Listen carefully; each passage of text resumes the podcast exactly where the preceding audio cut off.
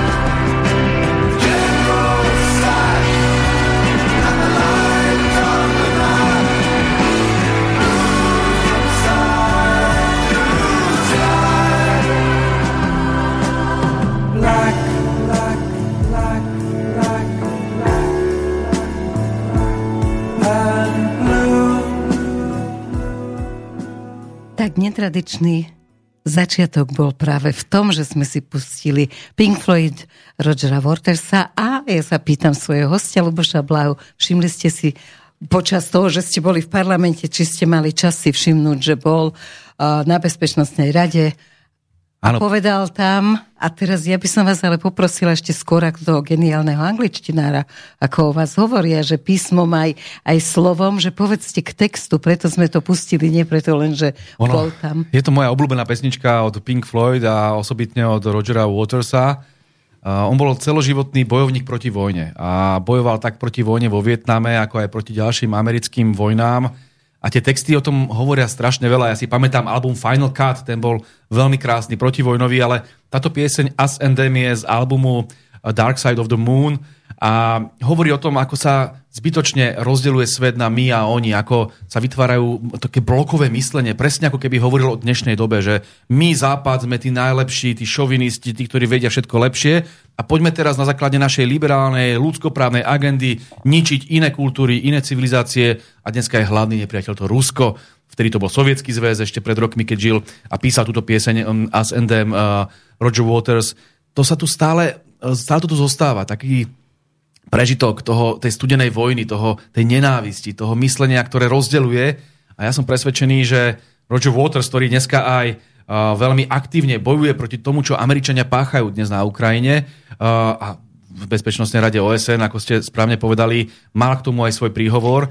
A takisto ako všetci uh, humanisti, všetci uh, aktivisti proti vojne odporúča konečne mierové rokovania a hovoria aj o tých zverstvách, ktoré tam páchajú uh, Ukrajinci uh, dlhé roky a že tá vojna nezačala včera ani predvčerom, ona začala v 2014, vtedy, keď začali masakrovať ľudí na Donbase.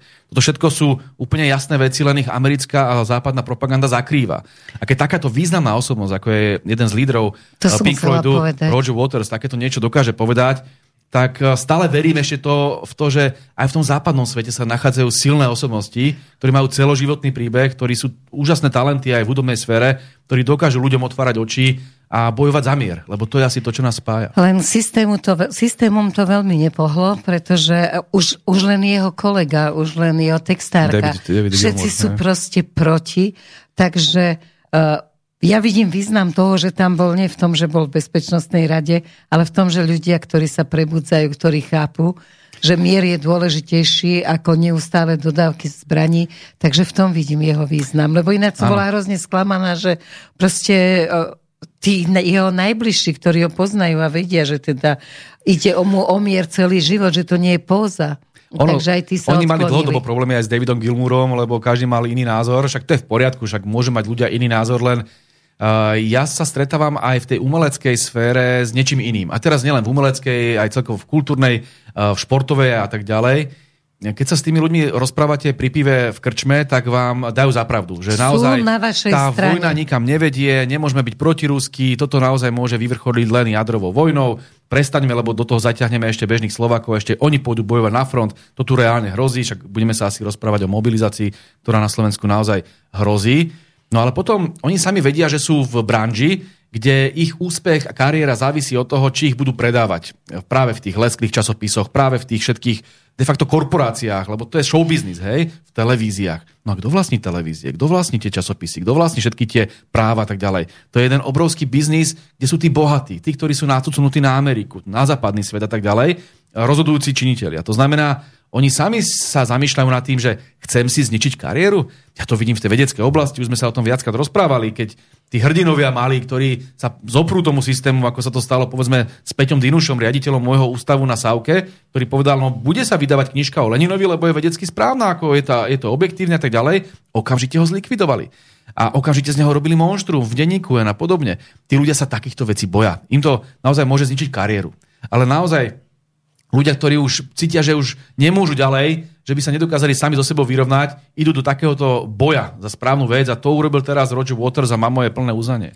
No nie sme hrdinovia všetci, takže chvála, chvála Bohu, že sú takíto, lebo keď človek treba sleduje len českú a našu scénu ako umeleckú, tak je to vždy, vždy ten, kto vtedy vládne a ten, kto má tú propagandu a ten, kto môže rozhodovať o tom, či mu zavrú divadlo alebo mu nezavrú divadlo, tak tí umelci sa vždy prispôsobia. Raz vítajú Hitlera, a potom vítajú Chruščova, to, to je jedno koho, lebo Krásne. potrebujú prežiť, lebo nič iné nevedia. Krásnym symbolom takejto pretvárky je, myslím, že Magdalena Vášariová, ktorá dokázala podpísať za bývalého režimu antichartu, nemala s tým problém, bojovala proti tým chartistom a tak ďalej, ale potom, ako nále sa zmenil režim, tak prevratila kabát a dneska najväčšia antikomunistka, kapitalistka, liberálka, všetko možné. A verte tomu, že keby zajtra prišiel Mao Tse-tung, alebo teda čínska tak armáda, činenka. tak bude hovoriť o svojom životopise, že vždy milovala rížu Presne. a že vždy bola vlastne skrytá maoistka. Čiže to sú takí ľudia, ktorí nemajú žiaden charakter, ale takých je plno. Zoberte si Česká,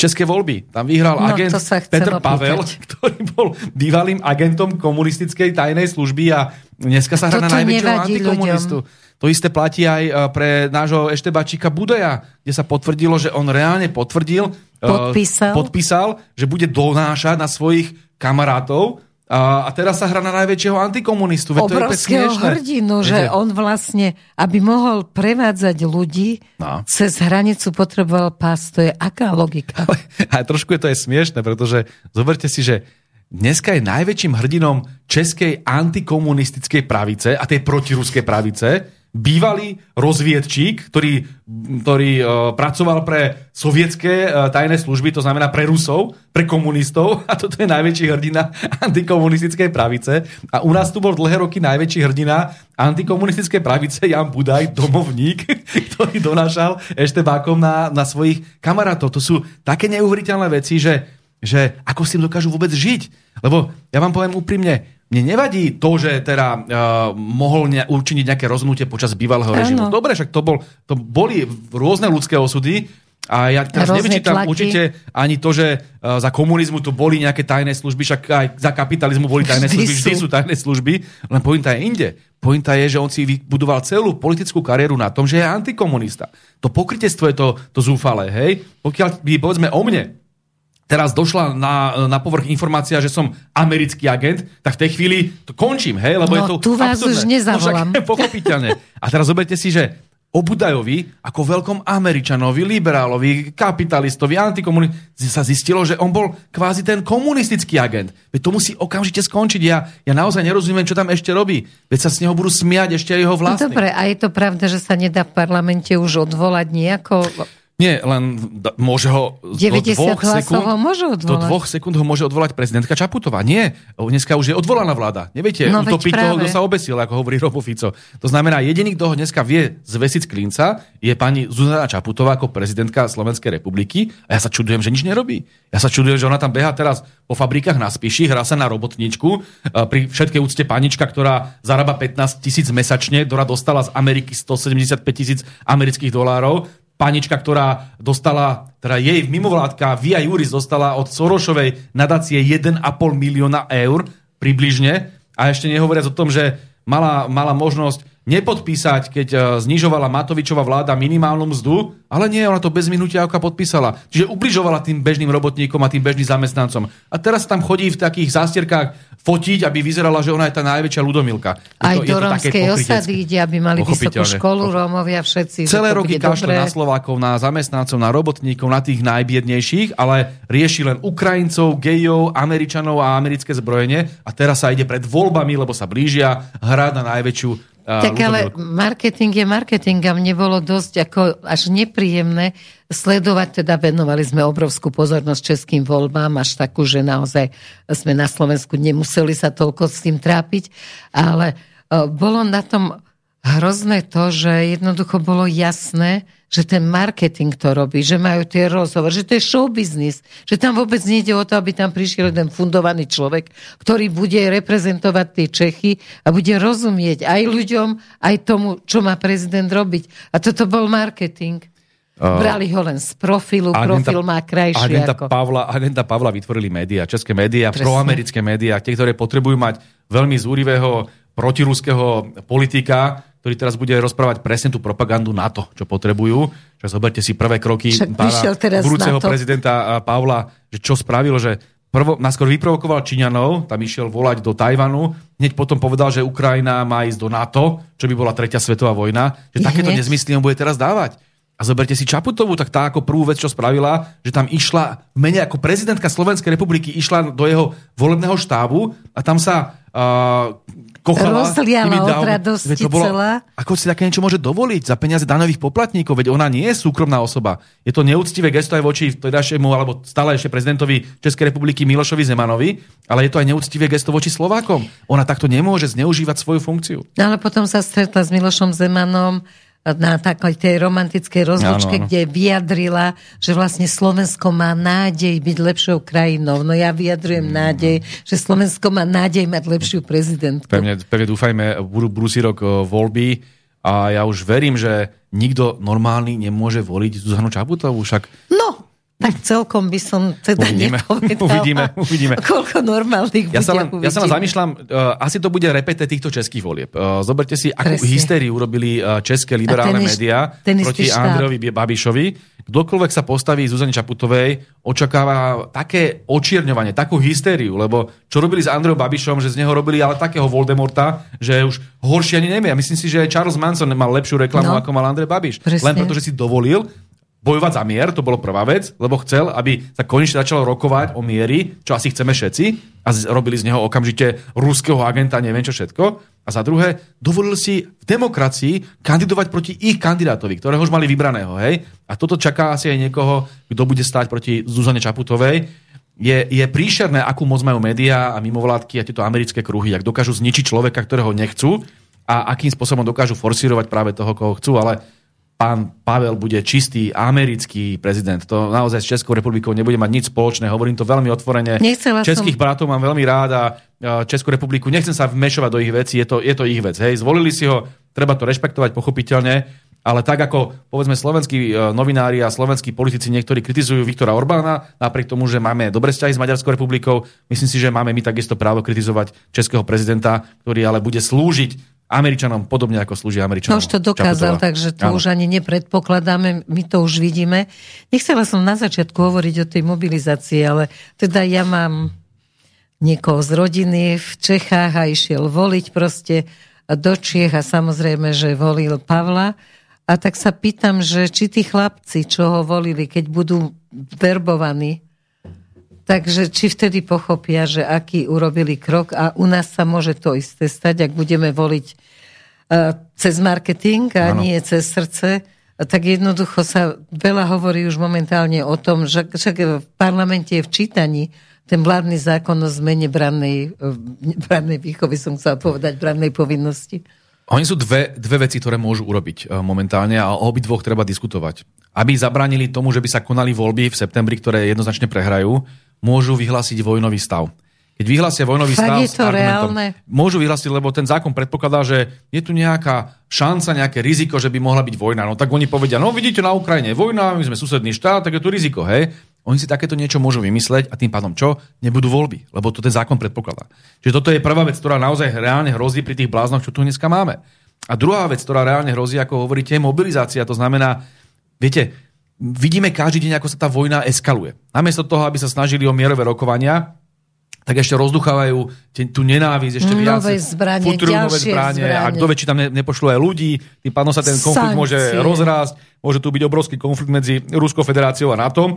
A potom sa môže stať, že tu naozaj dôjde k mobilizácii a že Slováci budú nútení, naše deti, naši e, priatelia, alebo my sami, zoberte si, e, ja stretávam pravidelne ľudí, chodím po Slovensku a mne 60-ročné ženy hovoria, však sa boja o svojich synov, však tí by všetci išli narukovali a išli by bojať proti Rusom. Samozrejme, že by to neurobili, lebo to vám poviem úplne úprimne, to sa mi stalo dokonca v Bratislave, som bol v jednej predajni vo večierke a predavač ma oslovil, pán Blaha, ako náhle tu bude mobilizácia, ja utekám preč, ja nehodlám bojovať proti Rusom, ja ne, toto nie je náš spor, toto nie je náš konflikt, prečo by som pre Boha mal po boku banderovcov tam bojovať proti Rusom? Neexistuje. A to hovoria mladí ľudia, ktorí ani nie sú nejakí veľmi politickí. To iba hovoria ako praktický problém. Toto nie je vec ideológie, že ja som teda proruský alebo protiruský. To je vec, že oni majú svoj život, a nebudú si ho ničiť kvôli nejakému Zelenskému, lebo sa nevie dohodnúť s Rusmi. A toto je postoj, ktorý je čisto praktický. Ja vám poviem veľmi úprimne, tu už končí akákoľvek zábava, tu už končí akákoľvek sranda, tu už ide reálne hrozí, že ide o život. Toto je, myslím si, že najbližšie voľby, ak ich teda umožnia, budú o tom, že či volíte vojnu alebo mier. No pokiaľ budete voliť Nadia, Hegera, Matoviča, Čaputovu a túto liberálnu pagáž, tak tej chvíli volíte vojnu. Ako náhle budete voliť stranu Smer alebo vlastnecké strany, lavicové strany, tak volíte mier. Je to veľmi jednoduché a myslím, že to bude kľúčová otázka aj týchto volieb. Momentálne sa teda snaží Andrej Danko pospájať aj tú opozíciu. čo, si, čo si myslíte o tom, že e, podarí sa, lebo niek- zase začína spor, stále začínajú spory. Keď sú tam komunisti, tak nie, keď tam bude tento, tak nie. Eh, podarí sa to nejakým spôsobom, lebo on sa potom opiera o to, mala som s ním nedávno rozhovor, že vlastne keď sa pospájajú, tak nebudú mať nejaké veľké percento, ale keď pridajú to percento, že by sa spojili aj s vami, aj s Pelegrínim, takže jednoducho... No, pre Andrea Danka je kľúčové, aby sa dostal cez 5%. Čiže no. samozrejme mu to veľmi želáme, lebo bol by to ideálny koaličný partner pre stranu Smer sociálnu demokraciu. Máme veľa vstyčných bodov a tá spolupráca by bola veľmi, veľmi pohodlná.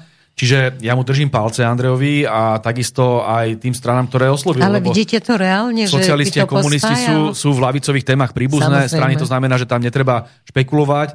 Či to je reálne, to je veľmi ťažká otázka. Andrej Danko a jeho strana uh, SNS sa pohybuje na nejakých 4% v prieskumoch. Uh, tieto strany sú väčšia veľmi malinké, že 0,1% možno. To znamená, že matematicky to asi nepomôže do tej miery, že by išli cez tých 5%, ale nikdy neviete, čo môže vytvoriť ten pákový efekt. Hej? Že tá, tá snaha, že spojíme niečo národné a ľavicové, môže byť pre mnohých ľudí sympatická. Ťažko povedať. Osobne si myslím, že to bude veľmi ťažké, ale veľmi mu držím palce. Záleží aj od toho asi, aká bude volebná účasť a či dokážu mobilizovať svojich ľudí. Musia byť aktívni. Musia byť veľmi aktívni ale to platí aj pre všetky ostatné strany. Dobre, ale v prípade, že nebudú voľby, čo môže opozícia urobiť? V tej chvíli sa, už dá naozaj rozprávať, v tej chvíli sa dá naozaj rozprávať o aplikácii článku 32 ústavy, to znamená právo na odpor, lebo v tej chvíli už naozaj sa bavíme o, o útoku na demokratické zriadenie. Ako náhle už odmietnete voľby, tak v tej chvíli už ľudia majú právo podľa ústavy, podľa ústavy uh, zatočiť s tým uzurpátorom moci. Otázka je, či dokážete zmobilizovať ľudí, pochopiteľne. Jedno je právo a druhé je odvaha. Zoberte si vo Francúzsku, stačí, keď idú znižovať e, vek odchodu do dôchodku, či zvyšovať, tak sú... okamžite máte milióny ľudí v uliciach a nás tu cvičili ešte počas pandémie takým spôsobom, že tu dobre, že nie koncentračné tábory nestávali a ľudia vo všeobecnosti boli veľmi pokojní. A... Ale zase, už sme sa o tom raz rozprávali, tá, ten duch vzbory je v tých ľuďoch. Je v nich a keď to už raz naozaj preženú, tak tedy to vybuchne. Ale stále mám pocit, že ten čas ešte nenastal a stále ľudia sú ešte relatívne umiernení. Že vraj ten čas má nastať teda podľa astrologov a numerologov, ale veď e, ja považujem obidve tieto disciplíny za vedy a že má nastať až v roku 2025, že dovtedy na to nie sú nejaké možnosti veľmi silné, výrazné. Ja vám poviem úprimne, ono, neželám si, aby, aby, na jednej strane si neželám, aby e, prepuklo akékoľvek krvi prelevanie, násilie, akákoľvek, taká by som povedal, až násilná revolúcia. To som si nikdy neželal, lebo pochopiteľne nechcete, aby ľudia trpeli, umierali a podobne. A, ale história, história učí, že tie zmeny prichádzajú práve v takýchto časoch, ktoré sú vojnové, ktoré sú takto vyostrené, kedy sa tu vytvárajú tie nenávistné tábory a podobne prakticky všetky revolúcie, ktoré potom privedli svet k lepšiemu, ako bola Veľká francúzska revolúcia, ale ako bola do veľkej miery aj uh, oktobrová revolúcia, ktorá mala jeden veľký sen, sociálny sen, aby pozvihla robotníkov a podobne.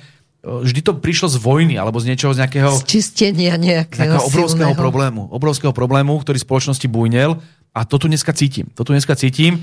Bez toho, že by som si to želal, naozaj smerujeme k nejakému výbuchu, ale ja vám poviem úprimne, budem robiť všetko preto, aby ten výbuch nenastal. Nie preto, že by som si neželal nejakú radikálnu zmenu, lebo tento systém potrebuje radikálnu zmenu, ale preto, že viem, čo to všetko môže priniesť. Takže zastavme tie vášne, snažme sa upokojiť tých ľudí, prestať s tou nenávisťou a prestať s cenzúrou, prestať s tými útokmi na slobodu slova, prestať s tým, že budeme každého, kto má iný názor, prenasledovať, že je ruský agent, že je uh, dezolát a podobne. To, čo dneska páchajú, v konečnom dôsledku samým ubližuje. Oni keby umožnili aspoň ten ventil tým ľuďom, že by mohli povedať svoj názor, normálne by mohli ísť do televízie, normálne by mohli uh, vo svojich médiách niečo hovoriť, tak by to malo úplne iný efekt, ako si oni myslia. Oni tým, že utlmujú tú diskusiu, umlčujú ľudí, tým, že uh, prakticky každého, kto má iný názor na spor na Ukrajine, sa chcú snažia vymazať, tak tým robia len medvediu službu sami pre seba, lebo to môže viesť ešte väčšej eskalácii aj v slovenskej spoločnosti. Viete si predstaviť tú schizofreniu, čo musela nastať teatrojke, keď tam mali Jeffreyho Saxa najprv to stiahli aj z archívu, teraz vrátili. Ja som to pozerala, ako to bolo úplne, no hovoril úplne normálne to, čo by malo zaznievať v každej televízii. To je jeho názor, niekto iný má iný názor, ale poplašenie sa snažili vymazať to, že však vy viete, čo povedal tento americký politolo- eh, ekonom. Ekonom, ekonom. Uh, Jeffrey Sachs je profesor ekonomie, ktorý je asi niečo na poli ekonomie ako Ronaldo na poli futbalu. To znamená jedna významná svetová osobnosť. A teraz to hovorím bez toho, že by som súhlasil s jeho ekonomickými názormi, lebo ako iste viete, on v 90. rokov obhajoval tú najťažšiu neoliberálnu agendu. On chcel uh, v Rusku presadiť uh, šokovú doktrínu. To vtedy úplne skolabovalo sociálne Rusko. Si pamätáme za Jelcinových čias. Za to mohol Jeffrey Sachs. A tým pádom pre mňa to nie je rozhodne nejaký miláčik, že by som teraz ho obhajoval, alebo teda on, že by miloval Rusko, že by miloval ľavicu a podobne. Nie, presný opak. Ale napriek tomu, dneska v tom geopolitickom rozhraní, ktoré dneska žijeme, on vidí, že to je proste, nikam nevedie to neustále eskalovanie a bojovanie. Že prestaňte, hovorí, prestaňte posielať zbranie na Ukrajinu, choďte radšej rokovať o miery a veľmi správne interpretuje celú tú, ten konflikt ako spor dvoch veľmocí, Ameriky a Ruskej federácie. To isté hovorí aj John Merzheimer, ďalší americký politológ, jeden z najvýznamnejších, takisto je umlčaný a na Slovensku nemôže prehovoriť, nemôžu jeho texty byť šírené, len preto, lebo hovorí niečo iné, ako šíri americká propaganda. Práve preto si myslím, že stačí počúvať teraz on hovorí vlastne to isté, čo hovorí Smer už niekoľko mesiacov. Prakticky odkedy začal konflikt, hovoríme dokola to isté. A Teraz to hovoria aj americkí profesori, politológovia, ekonomovia, hovorí to Noam Chomsky, hovorí to Merzheimer, hovorí to Sachs a ďalší, ale tí sa nemôžu dostať do televízie, že zakázali prístup Edovi Chmelárovi, Janovi Čarnogurskému, že tam nemôžem ja chodiť, že tam nemôže ísť žiaden odborník s iným názorom. Takisto ako to bolo počas... Paránek pa, tiež už nemá Takisto šancu. už nemá šancu. Počas pandémie nemohol chodiť doktor Lakota, alebo mal iný názor. Čiže de facto vytvárajú totalitnú realitu, že ak, tak ako za bývalých režimov, ktoré neboli teda demokratické, aspoň teda podľa tých kritérií, ktoré si dneska nastavili v ústave uh, liberálni demokrati, no tak potom čo robia iné? Však oni zakazujú vlastne iný názor v médiách. Vy tam môžete diskutovať, že sa stretne, ja neviem, Šebej sa stretne s Káčerom a ty sa stretne s Korčokom a s Hegerom a oni sa budú hádať, kto je viac strčený prepačením v americkom anále. Ale tak, tak to nemôže fungovať slobodná verejná diskusia. Čiže Uh, pokiaľ už zakazujú aj amerických vedcov, tak mi prepačte, niečo toto svete Ale podľa mňa z jednej strany je to dobré, pretože človek naozaj potom začne hľadať inde. Lebo si povie, že tak keď štyria sa tam uh, rovnakí hádajú a, a, a vymývajú mi mozog, tak asi je nejaký prúser, tak idem hľadať niekde inde. Mimoriadne to prospieva alternatíve, ale uh, prospieva to alternatíve medzi tými ľuďmi, ktorých zaujíma politika. Lebo títo pochopiteľne veľmi rýchlo túto hru ako prehliadnú. Hej, vidia, že preboha, prečo mi tam dávajú takých istých, ten istý názor. Čak zoberte si toho Havrana na, na RTVS, ten tam vždy zavolá len proste štyroch politológov, ktorí všetci nenávidia Rusko. Hej? A teraz vy máte si možnosť vybrať, ktorý viacej nenávidí no. Rusko. Ako keby vypísal súťaž, že kto viac si kopne do Putina. Ale to nikoho pochopiteľne nebaví. Hej? Každý by chcel radšej vidieť diskusiu medzi povedzme ľavičarom a pravičarom, alebo medzi konzervatívcom a liberálom, alebo medzi proruským a proamerickým. Lebo chce počuť argumenty jednej a druhej strany. Toto je na Slovensku zakázané. A tí, ktorí sledujú politiku, to vidia a preto teraz spúšťajú alternatívu. Len zoberte si na Slovensku, tak ako v každej spoločnosti, máte zhruba 30% ľudí, ktorí sledujú veľmi výrazne mm-hmm. politiku potom máte ďalšie 30% ľudí, ktorí to ako tak sledujú a potom máte zvyšok spoločnosti, ktorí na politiku Vôbec ich to A teraz ty si pustia tú Markizu raz za, za týždeň a tam povedia Čaputová je dokonalá, Putin je zlo, Fico je zlo, Blaha je zlo a tým pádom oni tomu radi uveria, no. lebo nemajú to s čím porovnávať. Nesledujú to a presne. potom pôjdu ako také ovečky do tým voľbám a budú voliť práve tie strany, ktoré potrebujú Američania. Toto je veľmi nebezpečné. Ja sa nebojím, že by inteligentní a rozumní ľudia uh, nemali správny názor, lebo samozrejme, že púšťajú si tú alternatívu, lebo chcú mať aj taký, aj onaký názor.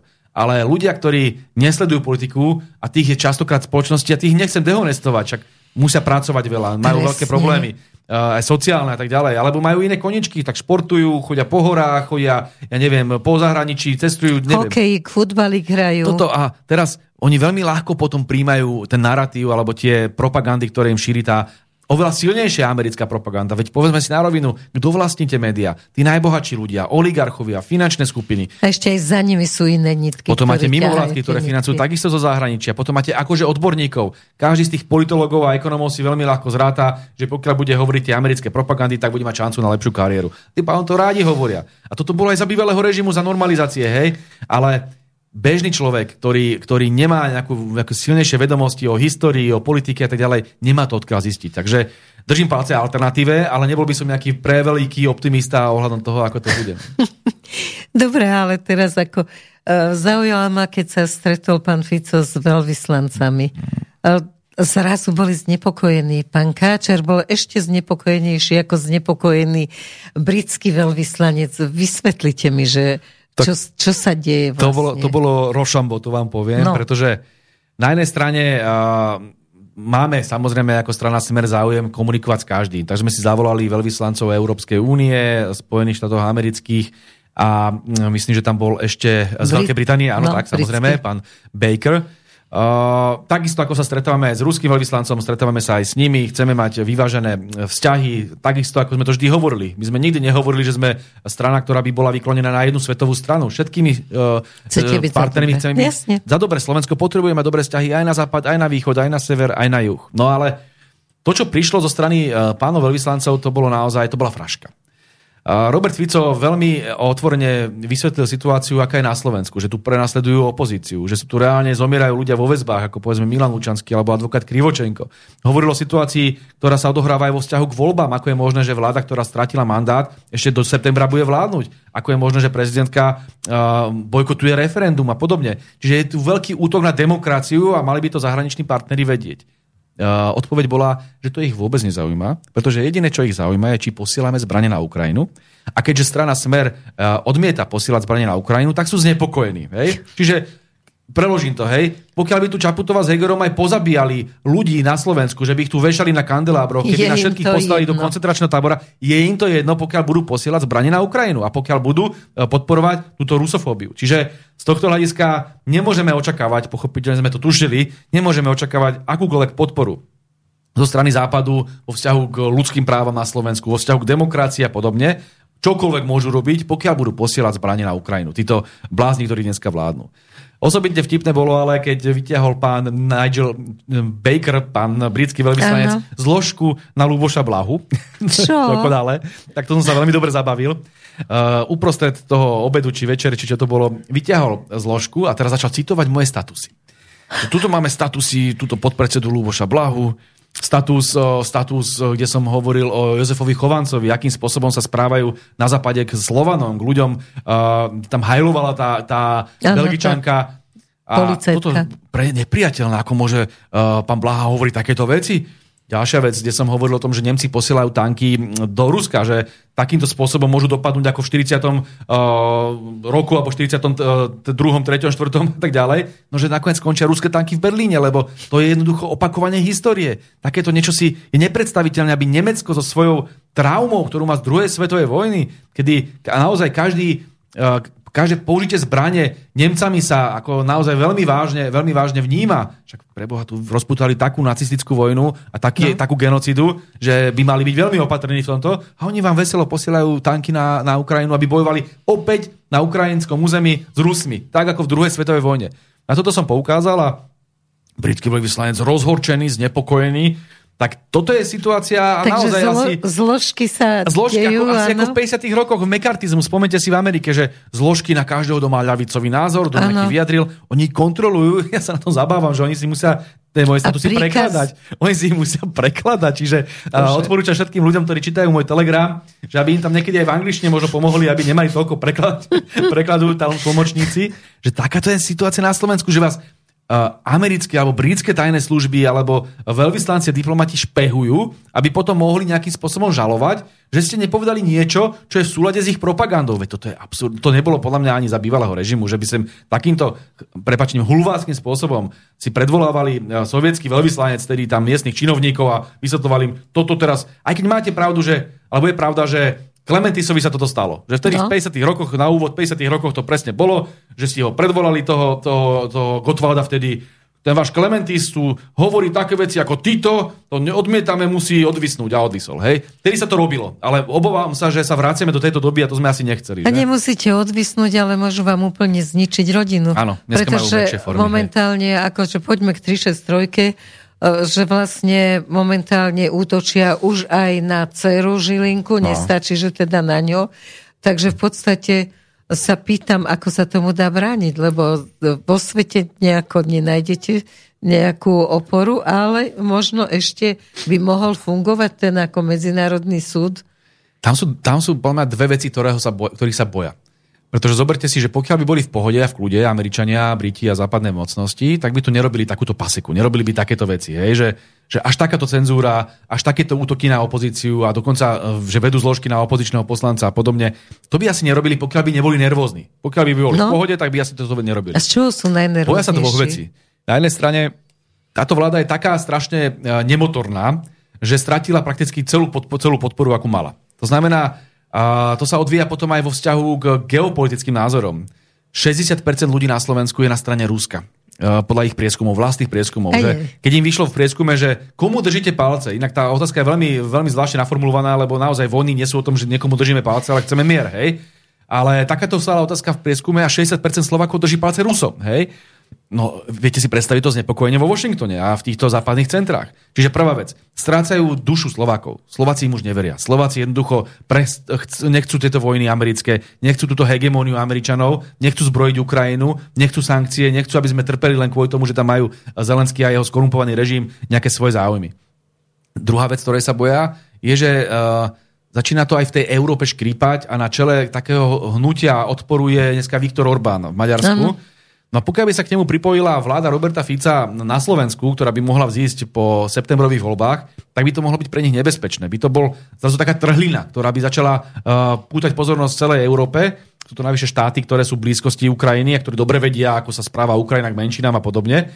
Čiže mohlo by to byť veľmi nebezpečné a preto tomu chcú zabraniť. Oni chcú izolovať Viktora Orbána, ktorého sa nevedia zatiaľ inak zbaviť a zároveň predísť tomu, aby získal partnerov. A pochopiteľne, keď sledujeme tú uh, medzinárodnú situáciu a názory Viktora Orbána na aktuálny spor na Ukrajine, tak sú nám veľmi blízke. To znamená, že je veľmi pravdepodobné, že by sme boli spojenci v tomto súboji. A toho sa oni veľmi boja. Práve preto sú takí nervózni a sú ochotní dokonca spochybňovať, ako ste sa aj pýtali, tak apolitického a nezávislého uh, činovníka, ako je Maro Žilinka. Lebo Maro Žilinka nerobí nič iné, len dodržuje zákon. On nič iné nerobí. Ako, Čím je nebezpečný, lebo oni nepotrebujú, aby sa ja dodržiavali Ja až zákony. otváram ako niekedy oči, že, že čo pre Boha majú proti nemu, lebo on nie je žiaden lavičiar, on nie je žiaden rusofil, on nemá nič spoločné s nami, ja ho vôbec osobne nepoznám, on je proste jeden normálny právnik, ktorý len dodržuje zákon, hej? A on tu 363 ani nevymyslel. 363 zdedil, to je za paragraf, ktorý umožňuje generálnemu prokurátorovi, keď bolo nezákonné konanie, toto konanie zastaviť. A on teraz sa v tom ňúra, pochopiteľne právnicky, zistuje, že tam robia títo Lipšicovci, Lipšicovci neuveriteľné kiksy, chyby, však tam oberajú ľudské práva, ľudské práva mnohých obvinených a to potvrdil aj ústavný súd, aj najvyšší súd, čiže Žilinka nerobí nič iné, len svoju robotu. A teraz torpedujú ho z každej strany, teraz vyťahli ešte takú nechutnosť, že, že si dovolil zobrať si, akože kúpiť si na hypotéku alebo na vlastné úspory uh, byt, Byť pre dceru. len preto, že to teraz stávala nejaká penta, tak on akože to má byť dôvod na to, že on prepustil Haščáka. Však on si to kúpil za prvé predtým, dávno predtým, než sa stal generálnym prokurátorom, čiže musel mať asi vešickú gulu, aby vedel, čo bude robiť potom niekoľko rokov. Za druhé to kúpil za trhovú cenu, čiže tam nebolo žiadne zvýhodnenie. A za tretie, odkiaľ pre Boha vy máte akože teraz vysledovať, že kde si kúpite, keď si kúpite rožky niekde v nejakom kraji a vlastne to GNT, to znamená, že ste Konec. agentom GNT, Jasne. to je úplne absurdné. To sú také konštrukcie a takéto niečo oni vyťahujú na Žilinku čisto účelovo len preto, aby ho zničili, aby mohli zatvárať a likvidovať opozíciu, ako im hrdlo ráči. A Ešte k tomu nájdu generála Macka, ktorý teda začne útočiť za to, že, že on kúpil cére byt a každý Slovák si nemôže dovoliť No. taký luxus, aby kúpil za svoje peniaze Generál Macko by povedal čokoľvek, len aby oslobodili jeho syna, ktorý bol obvinený z toho a sám sa priznal k tomu, že bol ten fekálny, áno. fekálny čo to bol taký fekálny agent. Áno, hádzal tam hádzal tam ženy. fekálie na ženy a Áno. proste nejaký úchylák. A teraz, on sa k tomu priznal, že to robil a teraz myslím, že práve, práve dnes uh, súd rozhodol, že to že ho oslobodí. Hej? Že generál Macko a jeho syn sú teda voľní a že neboli teda takíto fekálni. úlohu, napísal na Žilinku, že hodou teda... okolností generál Macko tu najviac hučí a huláka proti Rusku, najviac obhajuje Ukrajinu a Ameriku, najviac rieši túto, šíri túto americkú propagandu. No tak pochopiteľne jeho syn nemôže byť fekálny uh, No magor, nie. lebo takto slúži Amerike. A to isté máte s tým Imrecem teraz, čo sa stalo. Tak, No to neviem, lebo dnes som pracovala inde, takže Imrece to mal mať súd, hej? Tak uh, František Imrece, a ako jeden človek, ktorý ukradol 18 miliónov eur a sám sa k tomu priznal, Áno. potom ho, sa ho chopili Lipšicovci, teda úrad špeciálnej prokuratúry, vrátane Ondreja Repu ako prokurátora, ktorí sa s ním dohodli, že pokiaľ si bude vymýšľať obvinenia na rôznych politikov, opozície a podobne, namočili do toho, pamätáte si, Peťa Kažimíra teraz je namočený do nejakého obvinenia, Robo Kaliňák, všetko samé nezmysly, postavený na jednej výpovedi, ktoré sú on vycúcal z prsta, tento pán Imrece. A tak sa teraz čakalo, že aký trest dostane za, tých svojich, za tie svoje zločiny, hej? A on dostal podmienku, podmienku od pani Pamely Záleskej. Pamela Záleská, to je tá meno. ktorá je kamarátka s pani Monikou Todovou z denníka N. Pani Záleská strčila do väzby Milana Lučanského za nič, ktorej potom zomrel. Pani eh, Záleská odsudila Dušana Kovačika tiež na základe nejakého mafiánskeho svedectva, ktoré nebolo ničím podopreté, na 14 rokov a potom to znížili neskôr na 8 rokov. On dostal 8 rokov basy. Viac ako vrahovia. Za to, za to, že tam bol vraj úplatok 50 tisíc a teraz za taký istý úplatok 50 tisíc je Uh, pán Imrece oslobodený prakticky, lebo má podmienku. Dušan Kovačík dostal trest straty celého majetku, prepadol mu celý majetok kvôli tým 50 tisícom, ale v prípade Imreceho prípade 50 tisícov dostane pokutku 200 tisíc, čo je nič, lebo on si ukradol 18, 18 miliónov. 18 miliónikov bez Viete, keď mať, no tak má zisk 17 miliónov 800, pokiaľ dobre rátam, takže dobrý kšeftisko, hej. Za to, že teraz robí to, čo Lipšic chce a že bude ukazovať prstom na Kaliňáka, ukazovať prstom na Kažimíra a ďalej, za toto dostával odmenu 17 miliónov 800 tisíc eur. Veď to sú také veci, že kto ešte verí slovenským súdom? Keď uh, vyslovene podľa politických pokynov takýmto spôsobom rozhodujú a kantria a likvidujú ľudí, ktorí sú proti ním, spomeniem ešte raz Milana Lučanského, a na druhej strane oslobodzujú a chránia ľudí, ktorí slúžia Matovičovi. Toto je jedna Matovičovská chobotnica. Dobre, je jedno, že kto im verí, ale ide o to, že po vás teraz idú tak, že sa nebojí ten Matovič povedať v parlamente, že ešte tam musia byť. Ano. Preto, lebo musia vás dať do basy. Takže Veď. toto je oblúdnosť a k tomuto sa tí veľvyslanci nevyjadrili. Toto hej? je to, že to sú tie dejiny absurdity, že tak oni si, oni, si, oni si reálne 9 mesiacov dajú ako mandát navyše, aj napriek tomu, že boli povalení ako vláda, s odôvodnením, ktoré je úplne otvorene a bez akékoľvek ako problémov aj Matovič, aj Sulík vyslovil, že my potrebujeme pozatvárať Fica a Smerakov a toto je akože zôvodnenie. Ako keby sme boli nejaké stredoafrické republike a boli by sme tu nejaká chunta alebo niečo, ale preboha, oni sa stále hrajú, že sme demokracia a tí veľvyslanci to nevidia? A samozrejme, že to vidia. Len potrebujú mať tu prekladisko zbraní na Ukrajinu a nič iné ich nezaujíma. Teraz ste to povedali, sme prekladisko zbraní, zbraní a pokiaľ budeme, tak zatiaľ tu môže si každý robiť, čo presne, chce. Presne tak. No dobre, ale tým pádom ja by som sa na, naozaj bála, aj na mieste Kaliňaka Fica, aj na vašom mieste, že keď vidíte, že nepotrebujú k tomu vôbec nič, aby ste urobili, stačí, že ste na svete a že ste v opozícii, nič také závažné ako uh, niekto by povedal a už to ide. Nemáte z toho hrôzu, že naozaj je toto lebo oni síce hovoria, že ste na ruskej strane, ale jasne, že nie ste, čiže nikto sa vás nikde nezastane. Nie, ste tu sami za Aj. seba a za svoje svedomie. Ale tak to platí aj pre ďalších politikov a ďalších uh, odvážnych ľudí, ktorí uh, vyjadrujú bez obav svoje názory a všetci sú ohrození. No. Uh, ja naozaj mám obavy a myslím si, že nikto sa nás nikdy nezastane, pokiaľ sa stane nielen to, že by nás strčili do väzby a do, do basy Nič, a podobne. ľudia nevidú Zoberte si, že vymyslia si zase niečo, povedzme na mňa, ako si vymysleli pred na, poslednými voľbami, keď som sa odfotil s Robertom Ficom s červenou hviezdou, ako symbolom červenej armády, oni ma tu krútili proste, že ma obvinili, že som extrémista a že schválujem zločinecké režimy, len preto, že som mal symbol Jasne, červenej hviezdy. A pritom, ja keď som potom išiel na ten výsluch s tým uh, príslušníkom policie, aj s mojím právnikom Davidom Lindnerom, tak sme mu vysvetlovali, že halo, vy neviete, že existuje judikát Európskeho súdu pre ľudské práva, že presne tieto tzv. komunistické symboly majú viac značný význam a teda nemôžete nikoho odsúdiť za to, pokiaľ to naozaj nespojil s tým, že by sa postavil pred gulag a obhajoval by povedzme, čo sa dialo za Stalinový čas. A toto je jednoducho nepredstaviteľné, aby oni nerešpektovali judikatúru Európskej uh, Rady Európy. A teraz on, on sa tváril, že to teda nepozná. Ja som presvedčený, že on o tom vedel. Jasne. Musel vedieť, lebo bude taký hlúpy a nemá čo robiť na policii. Alebo teda to vedel. vedel. A potrebovali 3 mesiace pred voľby obviniť Blahu. Potom samozrejme články boli, že smeráci to sú tí, ktorých obvinuje policia. Smeráci to sú extrémisti, ktorí sú dneska uh, vyslovene stíhaní za trestné činy propagácie extrémistmu.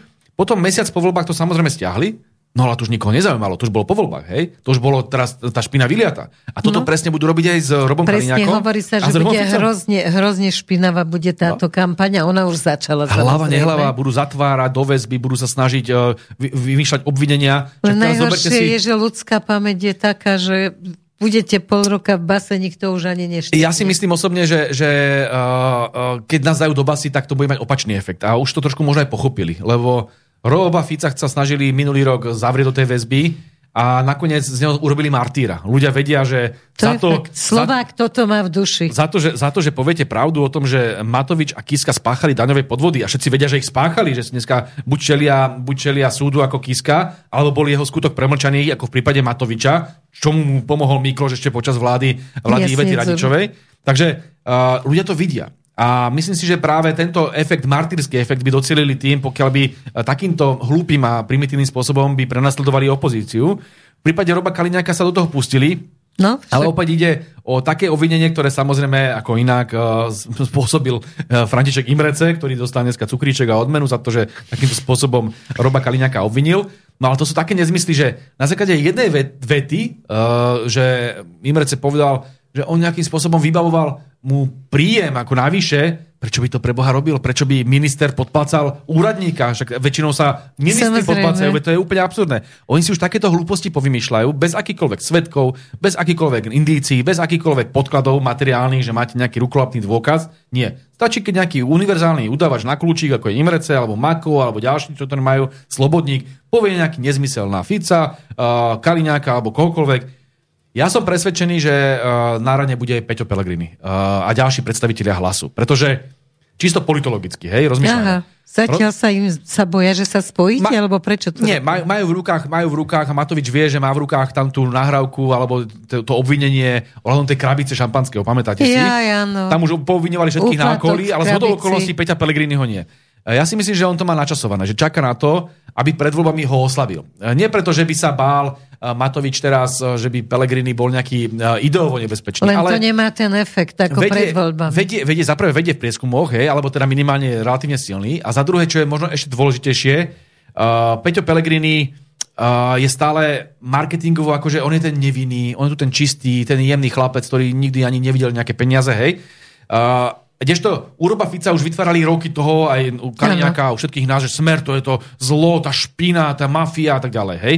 Už tomu nikto neverí, ale pri Peťovi Pelegrinim to môže byť veľmi ubližujúce. Áno, môžu mu Zoberte si, ubližiť. keby teraz došiel Matovič a povie, že smer, to sú mafiáni a ideme teraz pozatvárať. Tak to si zívnu, že Jasne, zase už ide toto zatvárať, že koho to ešte Jasne. zaujíma. Ale v prípade Peťa Pellegriniho to môže byť Áno. veľmi, veľmi nepríjemné, pretože To by bolo on si, šokujúce, hej, on si ľudia by- postavil tú kariéru na tom, že on je ten čistý, že on je tu ten anielik, hej, a zrazu ho zašpinia niečím.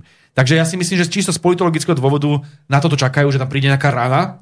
Nebude to ani zajtra, ani pozajtra. Ja si myslím, že to príde Tesne pred tesne pred voľbami. Že to bude vyslovene nejaká bomba, ktorá Dobre, ale v nie je to svinstvo, že jasne, že na to nie je zákon, ale že ľudia si nevšimajú také veci, že Matovič povie, že na Hegera, že spomeň si na typos Hm. a, a mám ťa v rukách, ale potom, keď sa opýtajú novinári, že tak vyťahnite.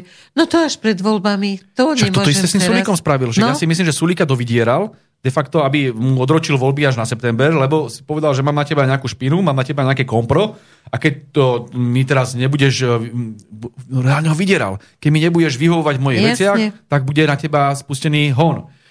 Uh, dokonca zoberte si aj situáciu s uh, Budajom. Uh, ono samozrejme to, že je Eštebák je jedna vec. Ale teraz, Kedy prečo, to vyťahli? Prečo to vyťahli teraz? Uh, ja som si špeciálne pozrel v denníku SME, napísal o tom veľmi zaujímavý komentár, a to, je, to sa podržte. Šéf nadácie otvorenej spoločnosti na Slovensku Fedor Blaščák napísal komentár, že oni majú od roku, od leta 2021 ten spis, Jasne. ktorý potvrdzuje, že Budaj teda Podpísal. donášal, hej? že bol Eštebák. Kde boli dva roky? To, to, rok a pol prešiel od leta 2021, kedy bol Budaj veľmi významným členom Hegerovej, respektíve Matovičovej vlády. A prečo to na ňo nevyťahli vtedy? Zjavne nebol záujem. Zjavne tu bola vláda, ktorá poslúchala. Zjavne Budaj nemal vlastný projekt, ktorý teraz vytvoril, ten liberálny projekt, akože sa otrhol od Matoviča. A odrazu Matovič teraz potreboval takýmto spôsobom zničiť svojho konkurenta. To isté platí o tom Blaščakovi, on je zadácie otvorenej spoločnosti, a on to robil ešte s jedným, s Lukášom Díkom. Uh, patrali po tom Budajovom spise. Lukáš Díko je zase uh, jeden zo šéfov alebo lídrov i tej sa, volá, Nadácia. nadácia Jana Kuciaka. A to sú liberálne kruhy. Zjavne tu niekto nepotrebuje mať Budaja na čele nejakého liberálneho projektu, aby neohrozoval progresívne Slovensko. Čiže aj progresívne Slovensko Zuzany Čaputovej, aj tieto liberálne kruhy mali spoločný záujem, ako má Igor Matovič zase, Obe sa chceli zbaviť Budaja. A toto je podľa mňa pre Budaja čistá vražda. Hej? To je politická vražda. Čak ako, kto by Ale volil... on, on má takú teflonovú kožu, To že... je v poriadku, že on bude sa tváriť, ale kto by to ešte volil? Hej? Kto by volil ešte z pravicového e, spektra? Zoberte si, pravičiari si veľmi dávajú záležať na tom, aby ich politici neboli takíto uh, farizei, že teda slúžili pre EŠTB a dneska sa hrajú na antikomunistov. Čiže to ja si myslím, že jeho už nikto z pravice liberálnej pravice nemôže voliť. No už potom, čo aj Šimečka, aj ďalší povedali, že naozaj, že tam ide o charakter a nie len o to, že, Aj že keď to nášal. samozrejme, že zľahčujú to, ja som si dneska prečítal uh, v plus 7 dní, uh, to je ten bulvár, Áno. kde, kde dali taký krátky članoček, inak ako vybuchne bomba, že, že Buda je ešte bák, a oni dajú krátky članoček, že najsmiešnejšie na tom je to, že teda kritizuje Budaja Robert Fico, ktorý si ani nevšimol november. A vždy je tam a, a vždy Fico. tam proste, to je až, až neuveriteľné. Tak rozumiete, však my sme lavičiari. My sme lavičiari, my ideme kontinuálne. Dobre, skončil bývalý režim, má svoje chyby, ale my ďalej bojujeme za nejaké ľavicové ideály. Čiže tam nebola žiadne prevracačka kabátov, žiadne pokrytectvo, nič. Ale v prípade Budaja, ktorý sa tu hrá na najväčšieho antikomunistu, sa do, dozvieme, že bol komunista vlastne, že bol eštebák, že bol donášač a oni nevidia ten rozdiel, že proste my sme ne- není v ničom pokryteckí a farizejskí, ale Budaj áno. Takže uh, takáto Nevidia obhajoba zo strany liberálov je taká smiešná, že vždy sa nájde dôvod, že lebo Fico a vždy tam nejakým spôsobom zakomponujú smer a takýmto spôsobom obhajujú aj týchto svojich A robia gázlov. vám reklamu. Ale napokon áno, napokon som rád. Keby nepovedali nič, nezaznelo by meno Fico, tak by ste ľudia ani nevšimli, Áno, že, že áno. sa nič nedieje. Dobre, a čo si myslíte, kde skončí Heger? Lebo momentálne vajata, tvári sa veľmi tajomne. No, on tajomne. nemá veľký, veľký výber, lebo vlastnú stranu si už nestíha založiť, čiže on bude musieť vlastne preskočiť aj spolu s Naďom, buď k Zurindovu do tej modrej koalície, ktorú si vytvoril tento zločinec, alebo v, v tej liberálnej platforme toho Budaja. Hej? Ale tá už je medzi tým odkraglovaná, lebo do eštebáckej strany asi nikto nebude chcieť ísť. No a inú možnosť nemá, lebo KDH mu ponúklo dvojku na kandidátke, čo No. je vyslovene ponižujúce, však nebude chodiť robiť dvojku Ma- Majerskému, toho nikto nepozná, to by bolo naozaj poníženie. Tak ale tam by mohol rýchle predbehnúť Majerského No to by mohol, ale sa- samot, je, je to degradácia neuveriteľná, tak bývalý No je. premiér, alebo vlastne aktuálne ešte ako dosluhujúci premiér, síce odvolaný, ale stále na čele vlády, pôjde robiť dvojku nejakému provinčnému Tak županu. by pres, presne by potvrdil, že je premiér že je handra, že on tak, vlastne bol vždy handra, že handrovo Presne, stáva. Toto presne. samozrejme PR-ovo není dobré, hej, v tej kampani by to nevyznelo dobre. To nie. Podľa mňa veľmi váha. Uh, u Zurindu je to tiež problém, lebo Zurinda to je malý Napoleon, on nechce nikoho iného, to je, on je No. sebastredný, on bude chcieť iba seba, čiže on tam nepotrebuje Hegera, ktorý by ho zatieňoval. Uh, bude to mať veľmi ťažké, nechcel by som byť v jeho koži, lebo vyzerá, že vyznie, nakoniec ako pôjde na smiech, že a navyše zobral si ešte toho náďah vedľa seba. Keby, keby sa predával ako politický produkt sám, tak dobre, že poviete si, že, že Heger, že, že umiernený, hej, on sa hrá na toho umierneného, fajn, umiernený, dobre. Naď, čo je na Naďovi umiernené? Ježiši naď, to, je, to je čisté zviera, to je Ja mám zimomriavky, keď vyslovíte slovo naď, No, vyslovene fakt. Veď ten človek ponadával polovici Slovenska, že, že sme háveť, že sme opice a podobne. Totálne agresívny primitív. človek bez úrovne hodnotovej. Takže ja si myslím, že, že títo pani skončili politicky. Je to veľmi pravdepodobné, ale No len aby vás ľud nesklamala, aby modrá je dobrá, obeď nezačala. Viete čo, sa šíri? nebojím sa popravde tohto veľmi, lebo a želám tomu pánovi Zurindovi naozaj veľmi pekných y, 4,9%, aby ich zobral potom Saske, aby ich zobral o, o progresívcom, aby ich zobral KDH a ďalším. No, o tom to som sa môže rozmýšľala, že či si to neuvedomujú, že vlastne toto sa môže stať, že toto bude cieľ, teda cieľ ich to nie je samozrejme. Toto bol vždy problém pravice na Slovensku. Pravičiari, a možno, že to je otázka aj mentálneho nastavenia, oni sú tak sebastrední mnohokrát, že každý uverí sám v seba. Že každý chce mať stranu, každý chce mať vlastný projekt a tak ďalej, to vidíte. Oni sa nevedia nejak podriadiť. Zoberte si na ľavej strane spektra, bol dlhé roky čistým hegemonom Robert Fico. Lebo všetci rešpektovali, že je naozaj najlepší. Áno. Takýto charizmatický líder naozaj v, v prakticky v najbližších generáciách nebol. A všetci to rešpektovali, potom prišiel projekt Peťa Pellegriniho, ale ten už nie je celkom lavicový. Ale na pravej strane spektra tam máte stále nejakých nových uh, spasiteľov. Matovič, potom tam bol uh, Hlína, si pamäň, spomente si. Teraz tu máte Šimečku. A teraz takéto tváre, také priemerné Sulik tuctové. sa tiež tvári, že Sulik. je A oni- obrovský To sú ľudia, ktorí nemajú žiadnu osobnosť. Tuctoví ľudia, ale všetci sa tvária ako najväčší generáli alebo najväčší frajeri. No a potom to dopadne tak, že skončia všetci na 4-5% a len dobre, len dobre, nech to robia. Ako, no keď robí nepriateľ chyby, netreba ho rušiť, hovorí sa. Sulíkové tančeky ako čítate, lebo tam už sa nevyzná ani sám Sulík v nich. Oni sú v traume, oni sú neuveriteľné traume, nervózni sú, hysterickí sú, im samým vychádza vo vlastných prieskumoch, že majú pod 5%. Ah. Viete si predstaviť, že oni mali ešte pred pol rokom 13%, už sa videli ako nová líderská strana, že oni tu budú všetko viesť, tú opo- kvázi budúcu opozíciu pravdepodobne, alebo sa možno videli už v koalícii s Peťom Pelegrinim, dneska ich ani nebude potrebovať, lebo už má 4%. A to je navyše rozhadaná strana. To máte na jednej strane Sulíka, ktorý aj v prípade toho referenda, v to, tej ústavnej zmeny, on ešte bol ten, ktorý hovoril, že dobre, tak tam nehajme aj to referendum, aby mohli byť predčasné voľby a tak ďalej, že komu to ubliží.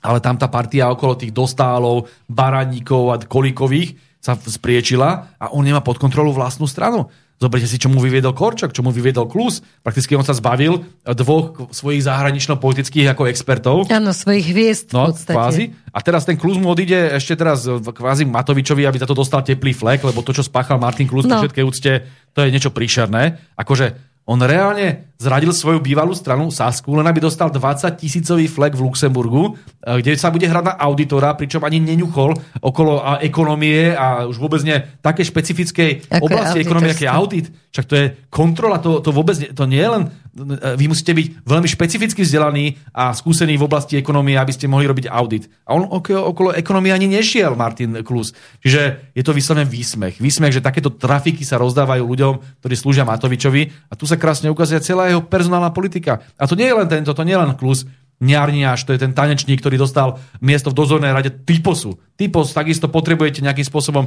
ekonóma, ktorý je vzdelaný e, v tejto oblasti a tam tanečníka strčia. Tam toho stančíka a nie toho... je to dobré, aspoň sa to začne rozpadávať. No ale nepotrebujete sa, aby sa rozpadával tak posledné mesiace pred voľbami štát, hej, že to je, to je podľa mňa výsmech občanom, Ľudia to možno vidia. Ja si myslím, že on robí chyby, lebo ľudia to vidia. Stančíka dali Stančík kam, je štátny tajomník ministerstva zahraničných vecí. Mladý 27-ročný uh, štenec, hej, pri všetkej úcte. Jasne. A to bolo tiež dané ešte, že s ním uh, kšeftovali, to si možno pamätáte tú našu tlačovku s Erikom Kaliňákom, že sme došli na to, že on mal, jeho otec, ano. otec tohto Stančíka mal konflikt s jednou lekárkou na jednom ústave, a on ju nehal vyhodiť, Prepustili. prepustiť len preto, aby, aby akože politickým slúžil, lebo on je ako liberál a mal teda podporovať túto konzervatívnu vládu. A teraz oni spravili takýto, takýto obchod. To sú neuveriteľné veci a pani Šofranku sa dostala, Šofranko sa dostala sa do nejakej rady na, na e, vedecké e, rozdávanie peňazí pre vedecký výskum a podobne. To sú také nominácie, že sa len potvrdzuje, že s, tou, s tým Olano prišla do politiky len tá najväčšia háveť a tak čvarga, taká vyslovene nevzdelaná, primitívna, ľudia, ktorí nemajú žiadnu noblesu, žiadnu kultúru, žiadne vzdelanie, žiadne skúsenosti, takí pročkovia, hej? No dobré, ale tak sa zmenil ten parlament, že je už hamba pozerať. Ja hej. som vždy zvykla v noci pozerať ako to rokovanie parlamentu. Ale to sa nedá počúvať, to, už, to, to sa fakt nedá. No. Ako človek si povie, že ako môžu ľudia s takouto úrovňou reprezentovať vlastne nejakú skupinu voličov. Je to, je to hotová tragédia.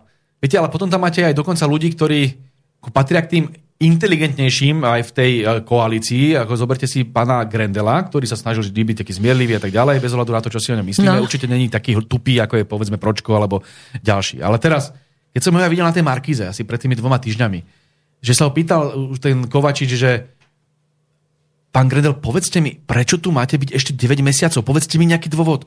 On hovorí, že no tak ja s tým nesúhlasím, aby sme boli... A prečo ste to hlasovali? No tak, taká bola... A kto vytvoril tú dohodu? No vlastne nikto. Čiže on sa tak zamotával, to bolo až tak trapné, že, že už aj relatívne inteligentní ľudia, opakujem, bez ohľadu na to, čo si o nich myslíme, tak sa morálne degradujú a dehonestujú, že kto to bude ešte niekedy voliť. A to isté je ten Martin Klus. Však dobre, uh, hovorí sa o ňom, že plagioval, ale stále je to nejaký docent politológie s hroznými názormi. Nesúhlasím Plagiator s ním. Ale zase, docent. Hej, no, nesúhlasím s ním, ale stále to nie je úroveň, ja sa opakujem Jožo Pročko, hej, že stále to je človek, ktorý má nejaké vzdelanie. Jožo má dve vysoké školy. áno, áno, vie robiť kotul vpred a kotul vzad, hej. To sú tie dve vysoké školy.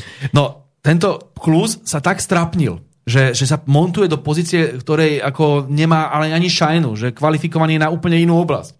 Že jeho už nikto nemôže brať vážne. Prečo to tí ľudia robia? Veď sa strapňujú pred celým Ale menia tie názory neuveriteľne. To je ďalšia vec, že, že uh, akým spôsobom sa kupujú dneska poslanci, doslova kupujú. To bude takisto niečo, čo budeme musieť asi preverovať, aj keď sa náhodou dostaneme po voľbách k moci. No ale ako preveríš, že niekomu pristálo doma zobrať Dá sa, dá sa, výhod, dá sa, dá sa podľa mňa výhod. mnohé veci vyšetrovať, pokiaľ ano? sa chce.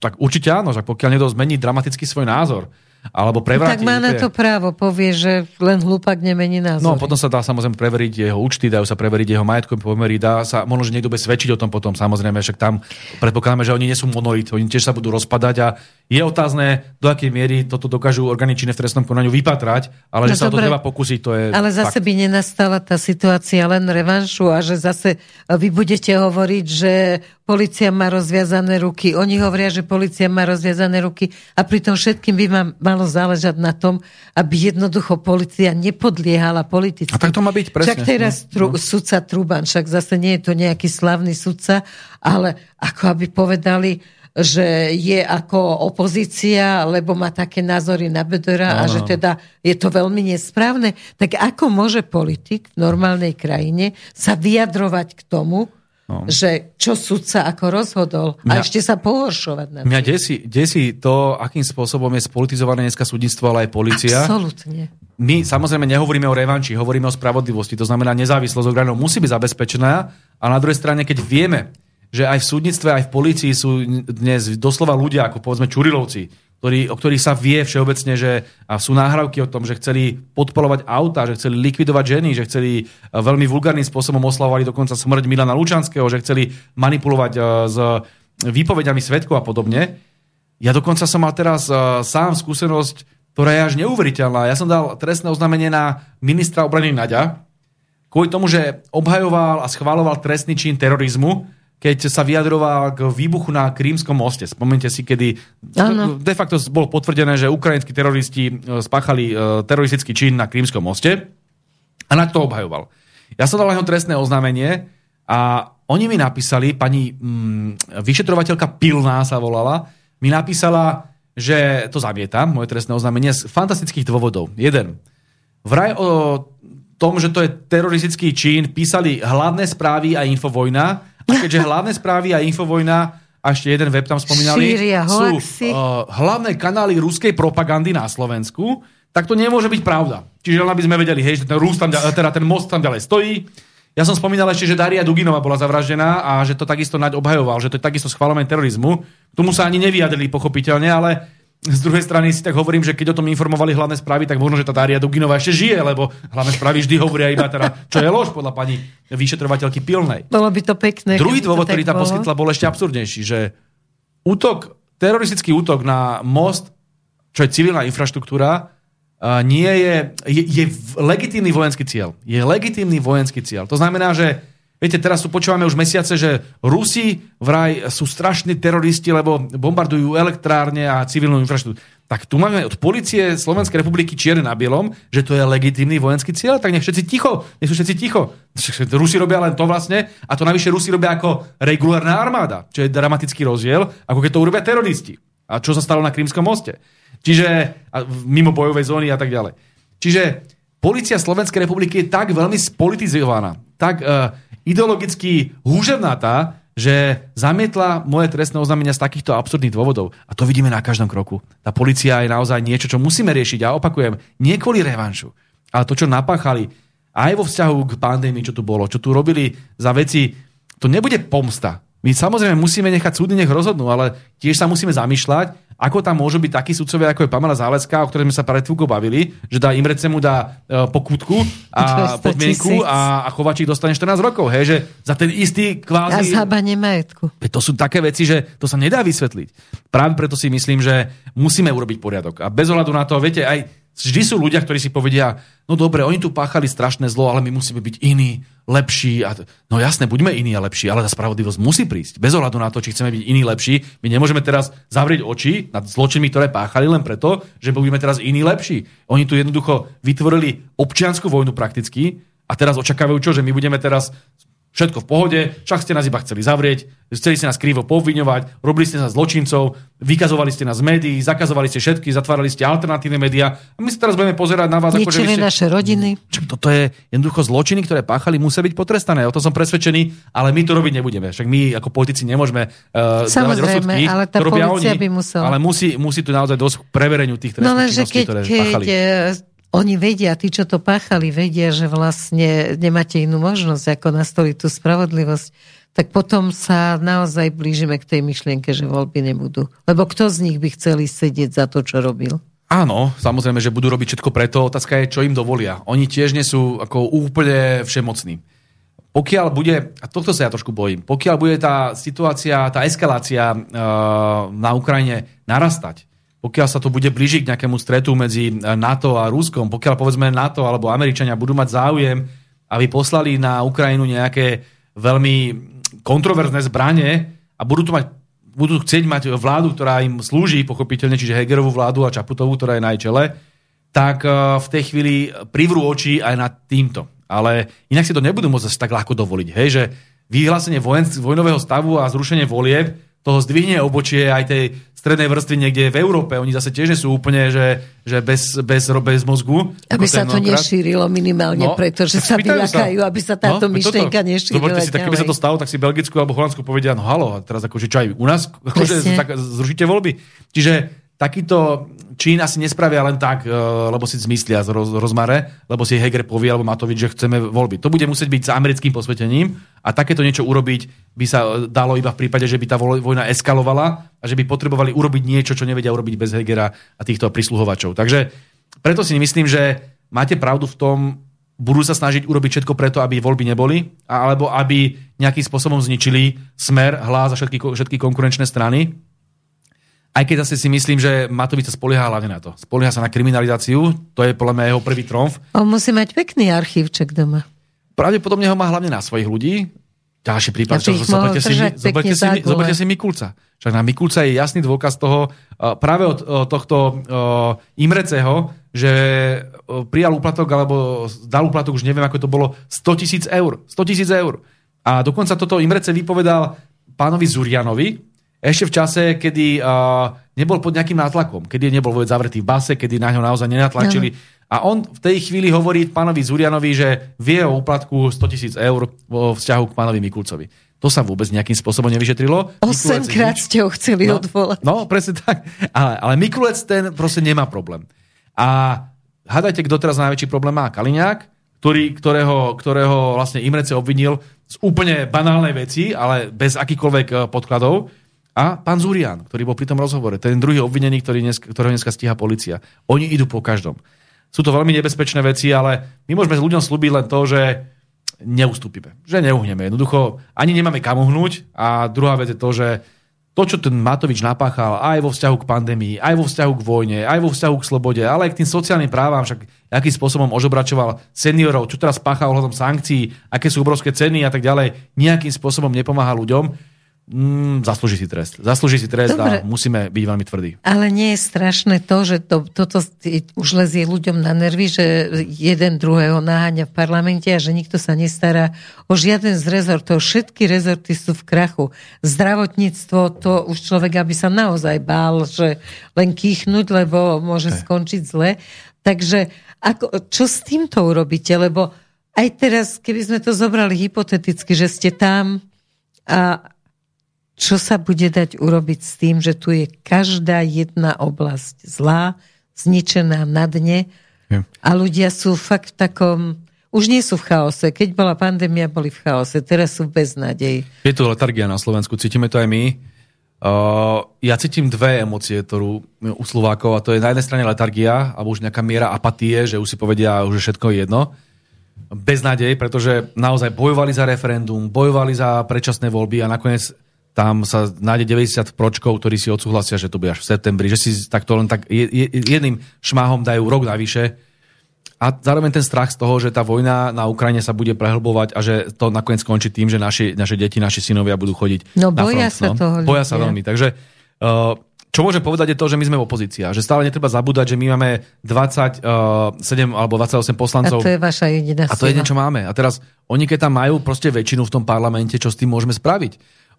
Keby bola Čaputová čo k čomu, tak už odvoláva ministrov, riadi to trošku a dá ultimáta proste, či už tomu Budajovi, či už tomu Káčerovi čo na, za to, čo napáchal teraz, alebo tým ekonomickým ministrom, že halo, robte niečo, veď vy nič nerobíte.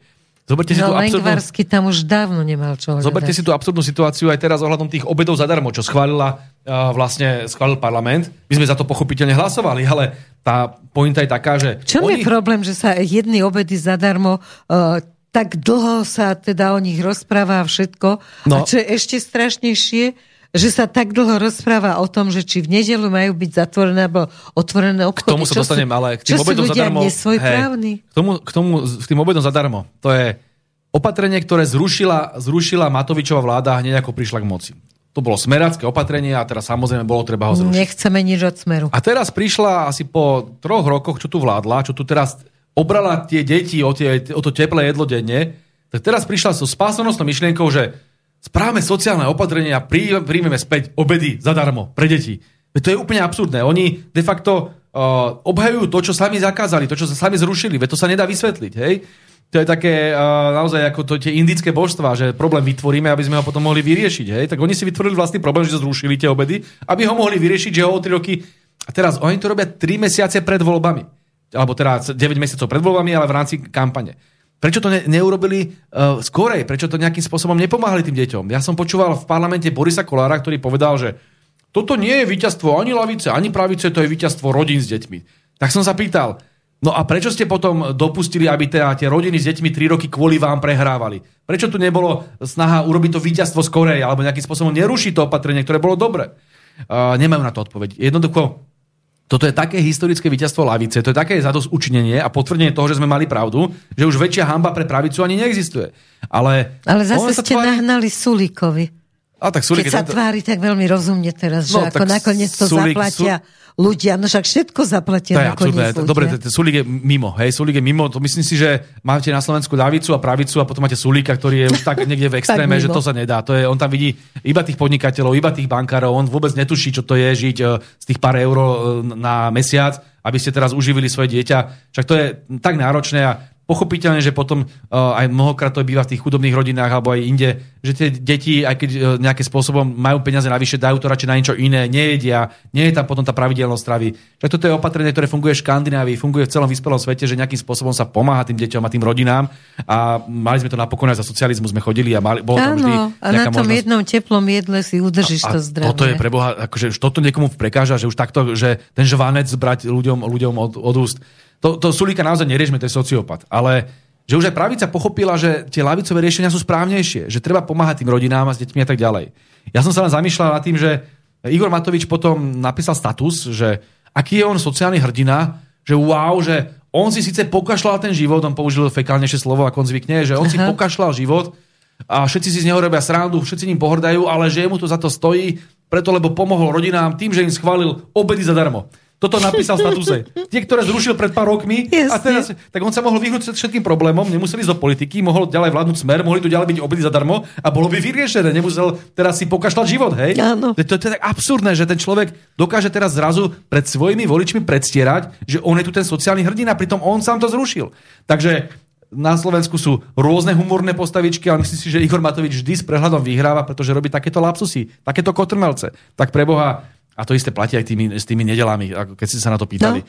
tak vojna za humnami, hej, máme tu obrovitanskú infláciu, zdražovanie, ľudia nevedia, čo majú so sebou robiť, lebo naozaj im to ničí životy, prepušťajú sa, kolobejú fabriky a my tu teraz riešime v parlamente, viete, aké veci? Škorpiónov, kajmanov a nejakých krokodílov, že či si môžete doviezť na Slovensko, psi a mačky riešime ako tému, riešime polovníctvo a riešime takéto nezmysly. Hej, ale Máte jediné šťastie, že to ľudia nepočúvajú. Ko, to, to, to, to, je, to je neuveriteľné, že, že, že to, a to predkladajú poslanci Olano. Oni si teraz pochopili, že začína kampaň, tak teraz Fecka sme riešili teraz, to je taký jeden z tých menších poslancov Olano, možno, že si ho evidujete, on bol jeden z tých zakladajúcich členov. On tam včera v parlamente asi 8 návrhov dal. 8 návrhov takýchto nejakých, e, sme tam riešili tie škorpióny a kajmany, hej. hej Lebo to je najväčší problém Slovenska, hej. Hady, kajmany a škorpióny sú najväčší problém Slovenska, keď tu kolabuje ekonomika a sociálne sme ale úplne na mizine. A oni tam, tam Fecko tam si svojím stranovým hláskom tam celý deň zabíjal v parlamente kvôli tomuto. A toto je navyše to pokritectvo.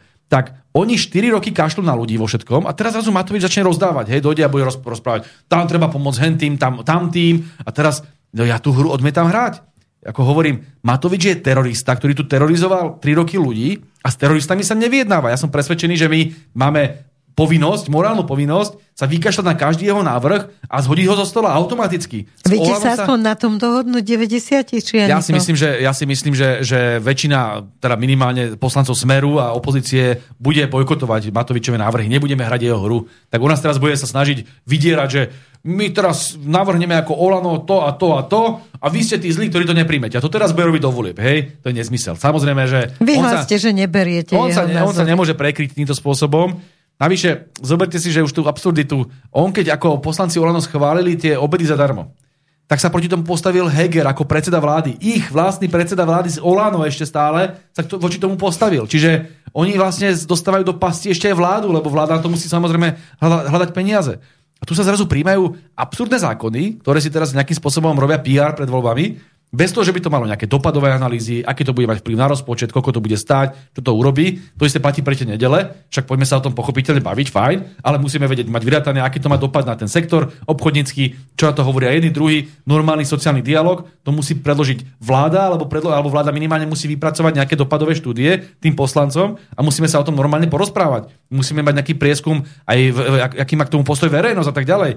Čiže len tu sa zrazu nejakí traja tam tí šarlatáni eh, z, z tohto Olano postavia že oni, teda tí, že sú veľmi silne náboženskí veriaci a fu, takí až fundamentalisti, tak oni chcú mať nedele voľné na kostoly a my teraz kvôli tomu máme... Však toto... ale taký človek, ktorý je taký istý ako oni fundamentalista, on nepôjde predsa do toho obchodného On bude domu. aj tak mať ten priestor on na kostol. do toho áno, kostola, áno. je to jasné. Ja si myslím, ale dobre, samozrejme má to aj ten sociálny rozmer, že, že predavačkám chceme pomôcť. A my sa ale keď skôr, oni si chcú pomôcť, tak tam, si ja by som skôr hovoril, same. Ja by som skôr zvyšoval potom tie príplatky za robotu, že no? teda poďme ich zvyšovať ale radikálne, lebo keď im teda chceme pomôcť týmto spôsobom. A možno, že sa poviem baviť o nejakej výhrade vo svedomí. Tak pokiaľ Presne. predavačka má rodinu, ja jej plne empaticky som a samozrejme, že je mi, je mi uh, naj, najdôležitejšie to, aby sme jej pomohli, no tak keby mala výhradu vo svedomí, to znamená, že ona nebude tie nedeli robiť, lebo uh, je Chce byť s rodinou. s rodinou, tak potom tam máte nejakých mladých brigadníkov, ktorí tento problém nemajú a chcú si nedelu privyrobiť. Povedzme, hej, je tam ešte ten rozmer pochopiteľne aj ten, že je tu, a to je často spomínané, E, taká degradácia tej ľudskej kultúry. To znamená, že namiesto toho, aby sme nedelu chodili do prírody alebo chodili robiť, e, venovali sa rodine a podobne, tak ľudia trávia celé tie nedely tým, že tam pobehujú po parku a e, obzerajú si výklady a chodia do McDonaldu a podobne. Hej. Že to je niečo, čo je dekadentné a pochopiteľne ako antikapitalista nie som z tohto nadšený. Ale, no, ale to viete, takýto... istí ľudia nepôjdu za to do kostola, Toto si hovorím, že, že o, o, o, ten kostol nejde, že to aj platí aj pre ateistov, ktorí akože tiež by nemuseli zrovna žiť spôsobom takýmto konzumným a takýmto materialistickým. Len ja si nemyslím, že takýmito až by som povedal, vulgárnymi zákazmi dokážeme zmeniť tých ľudí. To musíme robiť úplne iným spôsobom. Čiže je tam veľa otázok, ale ja tú tému neodmietam ako takú, však môžeme sa o tom baviť. Aj v klube Smeru je voľné hlasovanie, to znamená, že my uh, rešpektujeme, že niekto má taký názor, iný názor. Ja len odmietam tú politickú hru toho Matoviča, že on bude teraz cvičiť slovenskou verejnosťou takýmito nápadmi, ktoré sú veľmi radikálne. Hej? Ehm, takéto niečo urobiť pár mesiacov pred voľbami bez nejakej hĺbšej diskusie je podľa mňa absurdné. To môže prísť nová vláda, dať si to do programu, keď bude za to zvolená, tak to raz spraví dopadovú štúdiu a budeme vedieť, na čom sme. Ale spraví to fakt ako kvôli tomu, že si Vašečka zmyslí, alebo mu to tam pošepne niekto v kostole a aby sme teraz boli ako celý národ cvičení týmito olaňákmi, ktorí sú naozaj vymletí, ale úplne, úplne elementárne. Ja mám s tým, s, toho, s tým veľký problém a preto opakujem nebudem hlasovať za nič, čo vyjde z dielne Olano. Dovolieb nič, lebo to sú obyčajní blázni, šarlatáni a teroristi, ktorí tu ničili životy ľuďom a teraz si myslia, že dostanú odpustok, pokiaľ prídu s nejakými návrhmi, ktoré nakoniec aj tak väčšinou neprejdú, alebo z drvie väčšiny neprejdú, ale oni s tým chcú zamoriť verejný priestor a robiť si na tom kampaň. Toto odmietame. A to by ste sa mali dohodnúť celá opozícia. Viete sa na tom dohodnúť? Bolo by to podľa mňa riešenie. Bolo by to jedno naozaj zriešenie, aby si nemohli robiť na takýchto... Áno, áno. Lebo ako z môjho pohľadu je to naozaj zbytočné, aby teraz parlament riešil takéto veci, keď fakt padá zdravotníctvo, padá ekonomika, všetko. To je, to je proste takéto sa rímske chlieba hry, hej, že na jednej strane ten Matovič momentálne chce rozdávať uh, chlieb, akože, tváriť sa, tri roky kašľal na ľudí a teraz je rozdáva. Dá ľuďom hry. A zároveň vidí, že mu kolabuje štát, že je za to zodpovedný, že každé ministerstvo, ako ste presne vraveli, či už je to zdravotníctvo, Každé jedno. kolabuje, tak on potrebuje teraz ľuďom ukázať, že uh, nejaké hry, hej, že poďme sa teraz rozprávať o nedeliach, poďme sa rozprávať o kajmanoch, poďme sa rozprávať o psíkoch, predpokladám, že prídu s takýmito nezmyslami, hej, že tam, kde budú útočiť na ľudské emócie, keď si psí, to je dokonalá téma, že tam tí ľudia Jasne. majú radi psíkov, samozrejme, a teraz sa budeme určite baviť. Vždy sa psíčkar s 100% nepsíčkárom išli zabiť navzájom, že to je 100%, jasné. 100% pridajú nejaké potraty a interrupcie, to budeme riešiť ako najväčšiu tému Slovenska, lebo pochopiteľne druhá strana si príde s gejmi a homosexuálmi a teraz oni tam budú riešiť tieto kultúrne vojny, tu kolabuje ekonomika, kolabuje sociálna oblasť, všetko. A od rána do večera tieto- budete riešiť, a budeme sa zabávať máme práva gejov no. dať silnejšie alebo nie. Tomuto by bolo dobre zabrániť, presne povedať, že jednoducho odmietame. Vy ste si tu urobili nejakú vizitku, 3 a pol roka ste tu vládli, ste tu úplne zdevastovali Slovensko a poďme sa baviť o tom, čo s tým ďalej. Hej? Poďme sa baviť o tom, aby ste ne- nezatiahli Slovensko do otvoreného sporu s 9 Ruskom a do vojny. Poďme sa baviť o tom, aká je úroveň slobody na Slovensku, že sa tu e, deje otvorená cenzúra a podobne. O tomto sa môžeme baviť, ale celkom isto nie o vašich nezmyselných uh, súbojoch, ktorým chcete len prilákať väčšie množstvo voličov a ktorých chcete nejakým spôsobom znova oklamať, lebo to je to, čo Matovič robí. A je nejaká nádej, že nás nemôžu zatiahnuť do vojny, lebo ako podľa rôznych ako politologov, aj svetových, aj našich tých, ktorí sa neobjavujú na televíznych obrazovkách, tak hrozí tam takéto nebezpečenstvo, že môžeme byť zatiahnutí, lebo už sme zatiahnutí, Lavrov už povedal, že keď tu naopravujeme Hej. tie zbranie, takže už nás berú, že sme tam zatiahnutí. No, mám veľké obavy, lebo tu už je úplne, úplná strata zdravého rozumu v tej geopolitike na strane západu. Všetci dobre vedia, že to Rusko sa nedá poraziť. To si povedzme úplne na rovinu. Rusko sa nedá poraziť. Dnes v konvenčným spôsobom. niekoľkých parlamentoch povedal sám Zelenský, Rusko prehrá, Ukrajina Áno, Zelenský to musí hovoriť, že Zelenský je, Je babka jasné. amerických zbrojárov. Uh, všetci vieme, že Rusko sa nedá poraziť. Zároveň vieme, že najviac zarába na celej tejto vojne Amerika a americký zbrojný priemysel. Uh, vieme tam tie prepojenia, že najväčšia zbrojovka v Amerike Raytheon uh, je prepojená na ministra obrany Spojených štátov amerických pána Lloyda Austina. On bol jej bývalý šéf, jeden z bývalých šéfov. Je tam zároveň prepojenie so Sorošom, to je, ktorý zarába na tom, že rastú miliardovo rastú zisky Raytheonu. Uh, on tam má akcie, on na tom veľmi dobre zarába. Mimochodom, George Soros bol jeden z hlavných sponzorov Joea Bidena v kampani. Čiže tam tie prepojenia sú úplne zrejme. Takisto vieme veľmi dobre, že uh, zarábajú na tom všetky tie uh, zbrojky, ktoré sú aj v Európe a tak ďalej, ale že na tom klaká európska ekonomika, to je jednoducho fakt. Že Nemecko končí bez lacných energií a kvôli týmto sankciám, ktoré boli prijaté, nemecká ekonomika pôjde dole. Zároveň vieme, a to je úplne absurdné, že tie sankcie vlastne viedli iba k tomu, že Rusi si svoje e, ropné a plynové zásoby e, predávajú do Číny, do Indie. A teraz, keď sa bavíte s týmito e, rafinerkami, tak oni hovoria, že však nebude nakoniec problém s tým, že by tu nebol dostatok ropy alebo plynu, však my to budeme kupovať z Číny.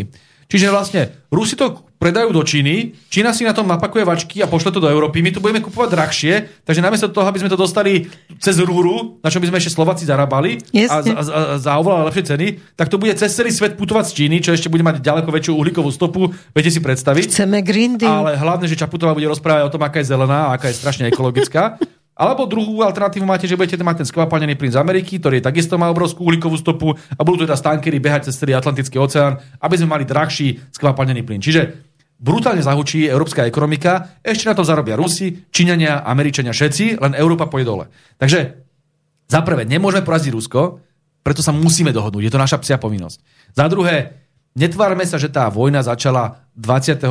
februára Jasne. 2022, keď začala v roku 2014. Začala napr- zaprvé tým, že tam spáchali ten Majdan, štátny prevrat s americkými tajnými službami na Ukrajine. To znamená nebyť toho, že tam e, došlo k neústavnej záležitosti, lebo tam bol ústavný prezident e, Janukovič. To proste, či ho máme radi alebo nemáme, on bol normálne zvolený a bol odvolaný, alebo respektíve musel ujsť z krajiny preto, lebo tam došlo k uh, prevratu, že tam došla plné ulice fašistov a že to boli vtedy reálne mnohokrát nacisti, ktorí viedli tie ulice, tam boli tie, uh, jak sa volala ten, tá nacistická organizácia, už som zabudol, ktorá to celé viedla, hej.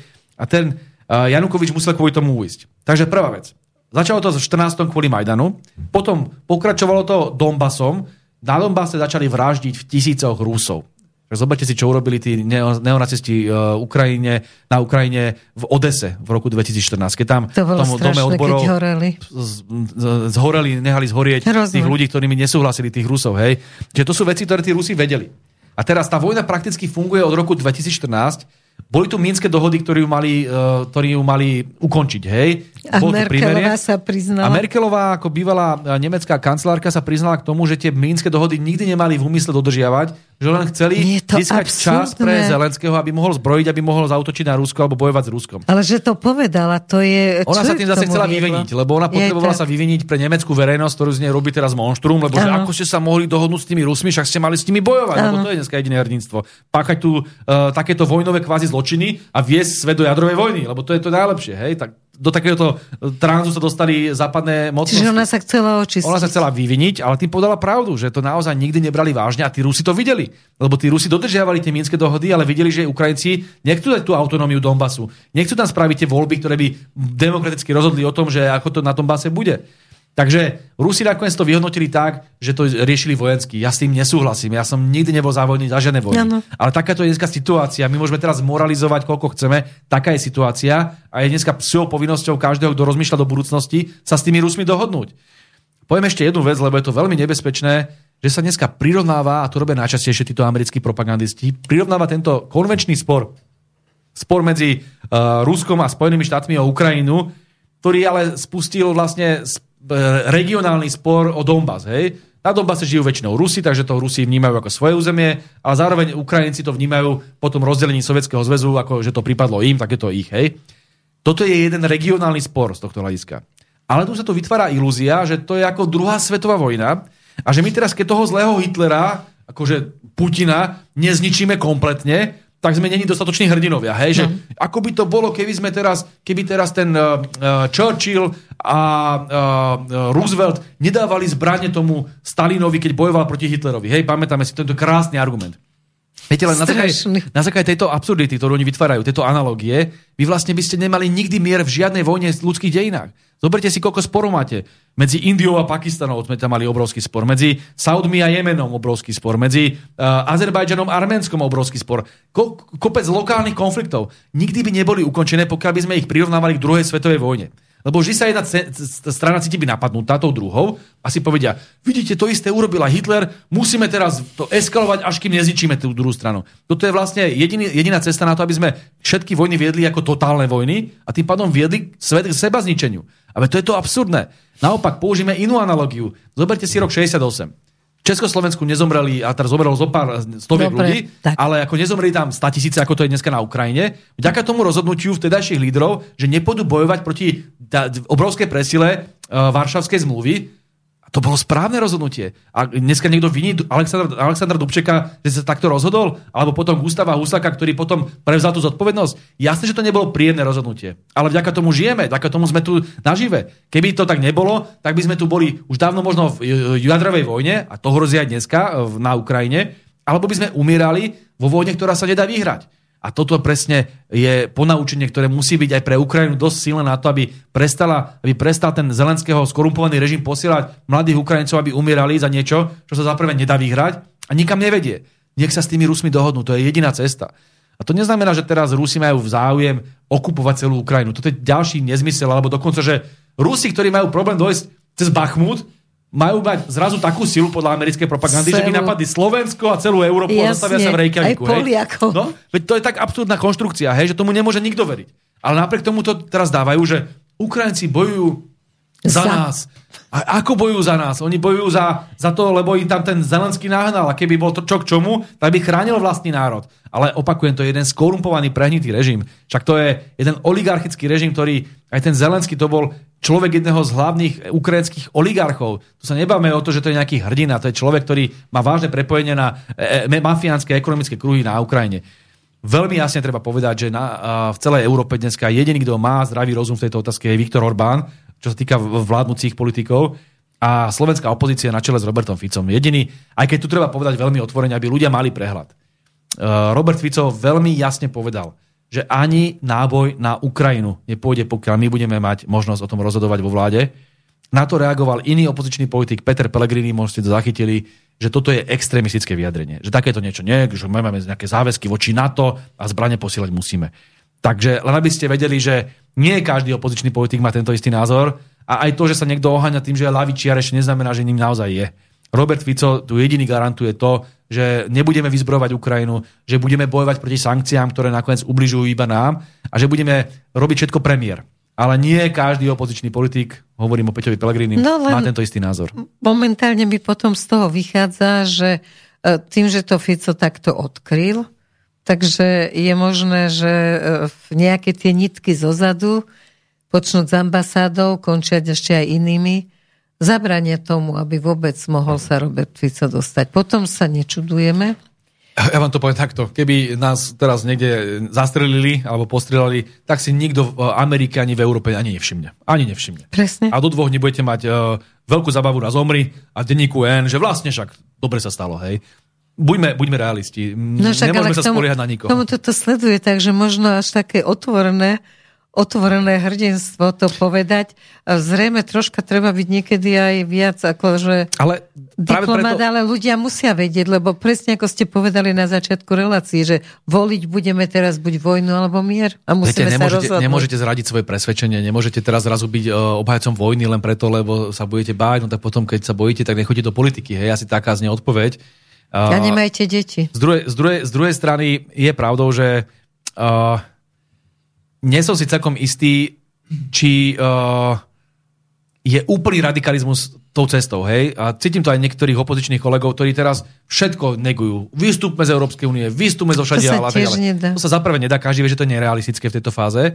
A preto uh, podľa mňa Smer ponúka relatívne uh, triezvú politiku. On to nie je o tom, že by sme teraz išli vystupovať zo všetkých štruktúr. My iba hovoríme, že sme v Európskej únii, ale máme právo na iný názor. Takisto ako má Viktor Orbán. A že nechceme jednoducho uh, prilievať olej do ohňa vo vzťahu k vojne. Toto je podľa mňa umiernený postoj. Len sa dneska z neho robí nejaký extrémizmus. Ano. Je to umiernený postoj. Čiže mať iný názor, humanitárne pomáhať, my sme ani není na strane teraz, že Ruska v tej vojne nejakým spôsobom. My vôbec nehovoríme o tom, že držíme palce Rusku, aby vyhralo vojnu. Nie, my hovoríme, že chceme mať s Ruskom dobré vzťahy, lebo sa nám to vypláca kvôli tomu, že sú lacnejšie energie. Ekonomicky je to výhodné a tak ďalej. Zároveň hovoríme o tom, že uh, tie zbranie na Ukrajinu iba predlžujú konflikt a zobiera 100 tisíce viacej ľudí. To nechceme. Lebo treba si uvedomiť, jedného dňa tá vojna skončí. Či sa na to niekomu páči alebo nie, každá vojna vždy jedného dňa Jasne. skončí. A otázka je, prečo čakať rok, 2, 3, 5, 10, keď to môže skončiť už zajtra, keď to môže skončiť už o mesiac, keď začneme rokovať. Zbytočne dovtedy umrie ďalších pol milióna ľudí. Ale komu to prospeje? Takže preto náš postoj je veľmi humánny v konečnom dôsledku po, po, po, pomôže Ukrajincom, samotným Ukrajincom a nakoniec pomôže aj Európe, lebo prestane konečne s tou nenávisťou a prestane aj s tým ekonomickým kolapsom, ktorý tu spôsobili sankcie voči Rusku. Preto si myslím, že my nie sme nejakým spôsobom radikálni a už by to konečne mohla pochopiť aj americká propaganda alebo aj západní partnery, že Nepochopí. výmena názorov pre Boha alebo mať iný názor, to nie je koniec sveta. Je, Ako ja chápem, že názor je v časoch McCarthyho, v časoch McCarthyho alebo v časoch 30 eh, rokoch na, v nacistické tretej ríši to bol problém. Hej? Tam ste nemohli mať a názor. si, povedal ale si názor a skončil dneska, dneska si to mala byť nejaká sloboda a demokracia, nie? Že Zatiaľ to, to tak nevyzerá. Že sa... Štrngali sme, ale sloboda a demokracia veľmi nie. je vôbec možnosť v tejto situácii, čo je teraz, aký sú Poliaci, akí sú e, celé to okolie. Je možné, že by vzniklo niečo také, ako bola V4, niečo, čo sa bude podporovať v podstate ako, teraz nechcem povedať, že východ, skôr by som povedala, že také slovanské nejaké, nejaké spoločné zoskupenie, alebo momentálne o tom nemôže byť ani No, ten slovanský svet bol vždy rozdelený. Ešte v časoch Ludovita Štúra, spomnite si, ten, ten rozpor medzi Rusmi a Poliakmi, bol vždy. ten bol vždy obrovský. Prakticky od nejakého 15. 16. storočia sa oni márovali vzájomne a snažili o tú hegemóniu v tom slovanskom svete. Potom zoberte si, aké obrovské spory sú medzi Srbmi a Chorvátmi, ktorí sa ešte len pred 20 rokmi vraždili v, v obrovských číslach. Hej. Čiže tam naozaj hovoriť dneska o nejakých, a tam tie spory potom máte aj medzi Srbmi a Bulharmi, medzi Macedóncami, Bulharmi, potom máte e, všetky možné spory medzi každým možným, hej, tak ono to je ťažko spájať. Uh, to slovanstvo ako myšlienka samozrejme je veľmi silná a keď o nej hovoril Ludovič Tur v tom svojom slávnom diele Slovanstvo a svet budúcnosti, mala mysli najmä Rusko a Srbsko. To, ja si všimnite, že ano. máme blízko k Chorvátom samozrejme takisto, lebo máme tam naše more, sa hovorí, ale vždy tam tá najviac, tá emocionálna väzba bola k Rusom a k Srbom. To bolo to slovanstvo. Je taká Poliakom, vzájomná pomoc, ktorá Potom pochopiteľne bratský národ je český národ. To je samozrejme. Ale no, tam, keď neviem, vidíme či tú Rusof, Rusof, bude český keď vidíme tú rusofóbiu a tak ďalej, tak vidíme tam tie rozdiely, pochopiteľne. S Poliakmi tam bol vždy problém, lebo tu bol geopoliticky to bolo nastavené tak, že sme sa ako slovanský národ vždy obávali, že si nás eh, Poliaci s Maďarmi rozdelia. Hej? A ďalej sme tam mali pochopiteľne tie menšie národy, Bulhárie a tak ďalej, to už bolo trošku ďalej civilizačne. Preto teraz vytvárať nejakú ilúziu, že tu vieme zjednotiť slovanský Nevieme, svet, nemá čo? zmysel. Hej? Ale zároveň má zmysel, a zoberte si, že v tom priestore, ktorý je dneska V4, tak práve neslovanský národ, Maďari, sú k nám dneska ideovo najbližšie z hľadiska geopolitiky, z hľadiska toho, ako sa pozerajú na Rusko a oni to nerobia zo slo- z hľadiska slovanskej vzájomnosti. Oni to robia z hľadiska pragmatiky, z hľadiska zdravého rozumu. No chcú mať dobré vzťahy s Rusmi kvôli energiám, dobré vzťahy s Čínom kvôli investíciám, oni chcú ekonomický rast. Takže to, čo je dôležitejšie, možno je to mierové hnutie, to, to, tá mierová myšlienka. Hej? Na jednej strane tá súnáležitosť a solidarita, vzájomnosť Slovanov je veľmi dôležitá. O to viac, že dneska nás tu ženú do vojny s Ruskom, čo je nepriateľné. Hej? Zároveň sme boli vždy veľmi solidárni so Srbmi. Zoberte si, ako, čo, čo napáchali Srbom ohľadom Kosova. A málo kto dneska hovorí, že to je veľmi analogická situácia. Ako je možné, že oni otrhli to územie. Zoberte si, že uh, dneska máte Donbass e, na Ukrajine a všetci sa tvária, že ako môže niekto chcieť odtrhnúť od Ukrajiny územie. A sami to isté páchali západniari v prípade uh, Srbska a v prípade Kosova. Do dneska teraz tam pobehujú a chcú toho Vučiča donútiť, aby to Kosovo, Kosovo uznal. No. Teraz to isté máte vo vzťahu k tomu, že, že vojna nepripustná a tak ďalej. No a čo robili oni v tej Jugoslávii? Však oni bombardovali ten Belehrad. Tam zomierali srbské deti, aby donútili belehradskú vládu, respektíve vládu vtedajšej Jugoslávie, aby sa zdala Kosova. A teraz de facto Rusi, paralela, hej, sa snažili podobným spôsobom zabraniť uh, kievskej vláde, aby robila masakry na Donbase a aby nejakým spôsobom ničila ruské obyvateľstvo, ktoré tam žilo. A to už odrazu nie je možné. Hej? Takže v prípade Jugoslávie to bolo možné, lebo to robilo NATO a Američania oháňali sa ľudskými právami, ale Rusi to už robiť nemôžu. Toľko pokrytectva a faloše, koľko je uh, v tej zahraničnej politike. A my to vidíme. Hej? A vidia to dneska aj tí Maďari, aj tí uh, opozič, aj opozícia na Slovensku, vidia to Srby, vidia to aj mnohí e, politici v Chorvátsku a ďalších krajinách, lebo majú nejakú históriu a zažili si svoje. Takže ja si myslím, že to sa postupne bude obracať, ale samotný obrad dôjde až tedy, keď na tom keď na to začne doplácať stredná vrstva na západe. To bude prvý no, ale nie vlastne podstatou tohoto celého boja zlikvidovanie európskeho priemyslu, európskej ekonomiky, aby mala Amerika lepšie odbytište. Áno, ale v tej chvíli uh, to bude mať práve ten politický dosah, že začnú vyhrávať potom politické strany na západe, ktoré odmietajú tento druh politiky. Čiže ja si myslím, že tamto bude mať koncovku. Veľmi uh, riskujú, podľa mňa aj samotní Američania, keď toto robia, lebo oni potrebujú mať stabilnú a pokojnú Európu ako svojho partnera, ktorým budú ničiť Rusko. Hej? Ale tým, že to takýmto spôsobom eskalovali, tak zoberte si, pokiaľ tie sankcie budú nejaký čas fungovať a pokiaľ tie energie budú takto dramaticky ako cenovo rásť, pokiaľ zrazu bude hroziť, že ešte aj e, západné e, deti a mladí muži budú chodiť do, na front niekam na Ukrajinu, že tu bude reálna hrozba jadrovej e, a to je niečo, čo zažila generácia ešte, ktorá zažila kubanskú krízu, ale myslím si, že odtedy sme žili ako takom pokoji. No a keď no. takéto niečo znova príde, tak to bude úplne iná atmosféra, úplne iná psychológia v celej Európe.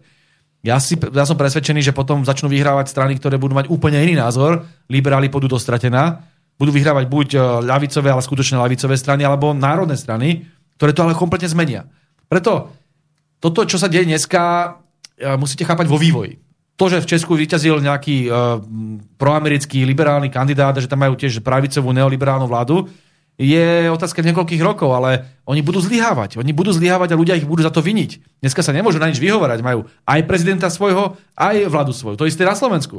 Mali tu pravicovú prezidentku Čaputovú, mali tu pravicovú vládu. Čo dosiahli? Nič. Roz, ro, rozbili chaos. všetko, čo Rozbili všetko. Čiže ja si myslím, že pokiaľ toto bude pokračovať aj v iných krajinách, tak tu končí jedna éra liberalizmu, alebo neoliberalizmu, končí éra pravice a bude sa musieť potom buď za prvé dostať moc niekto iný, alebo sa tie ľavicové strany začnú konečne spamätávať a prestanú viesť túto slnečkárskú protiruskú politiku. Lebo iný spôsob neexistuje. A preto, keď počúvam aj tie e, ojedinelé hlasy o, zo západu, od odborníkov, spomínali sme, či už to je Jeffrey Sachs, či už je to Merzheimer, či už je to Noam Chomsky a ďalší, tak vidím, že už sa tam to zrniečko takého nepokoja zasieva, že už tí ľudia rozmýšľajú, že toto nikam nemôže viesť iba k novej vojne, iba k chudobe, iba k nerovnosti, iba de facto dekadencii, ktorá tu uh, západný svet čaká. Preto Slovensko je v dobrej polohe z hľadiska výhliadok, hej? len musíme prežiť tento čas a musíme potom začať aj spolu s Maďarskom a s Viktorom Orbánom nejakým spôsobom vytvárať ten ostrovček zdravého rozumu a ostrov mieru. Dobre, len veľmi dlho trvá, kým sa zmení generácia a momentálna generácia tých mladých ľudí, ktorí by teraz mohli po prípade E, byť narukovaný alebo mať na to názor alebo bojovať. A tí mladí ľudia sú všetci očarení tou angličtinou, tou Amerikou. Uh, už len predstava toho, že by mali, ja neviem, zobrať zbran do ruky, tak ako... Ja sa najviac smejem, že najviac vrieskajú o tom, ako, je, ako Putina treba zabiť a ako vojnu. Presne, Práve no. títo latečkoví slnečkári, títo mladí z kaviarní, ktorí keby ste im dali do ruky samopál, tak by sa zlomil. Nevie, čo urobí. Čak, to je ako, čak ten by tam bez Keby latečka, sa pozrel Putinovi do očí, no tak by neprežil ani, ani dve minúty, však by tam nemal late. Takže takýto človek uh, je najväčší nepriateľ teda samo, a najviac bude vrieskať slava Ukrajine, všetky tie banderovské hesla.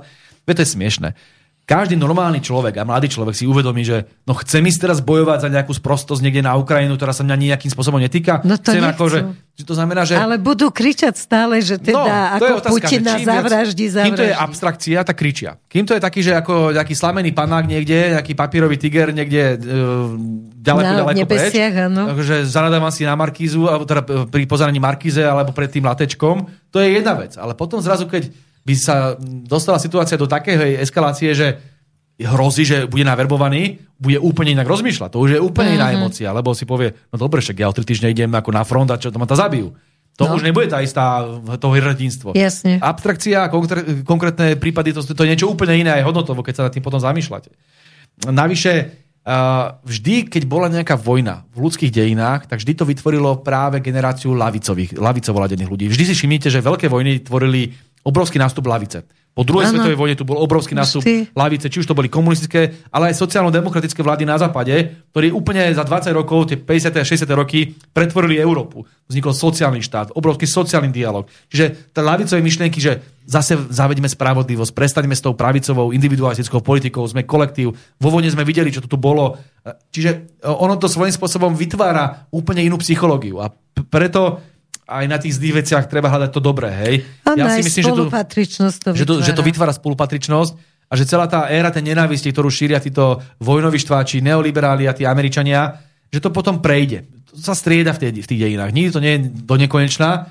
A potom to je šanca pre ľavicové vlastenecké sily na to, aby, aby nejakým spôsobom zmenili tú ideovú hegemóniu, ktorú dneska majú neoliberáli a, a títo, títo No ale zasa sa vraciam k tej mládeži, že vychová, však vy ste aj vysokoškolský učiteľ, takže vidíte to, že oni sú otrhnutí úplne ako od tej, tej reality tých, tých ľudí, ktorí vlastne tu na, udržali túto zem, túto krajinu, tento štát.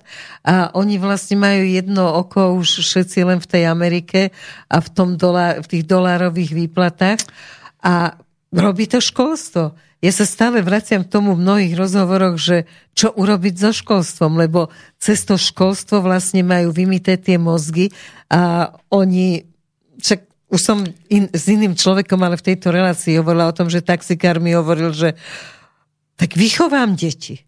Odídu do Prahy, lebo sú dobre vzdelaní a sú zaujímaví pre nejakého eh, podnikateľa, ktorý teda ich dobre zaplatí, žijú v Prahe.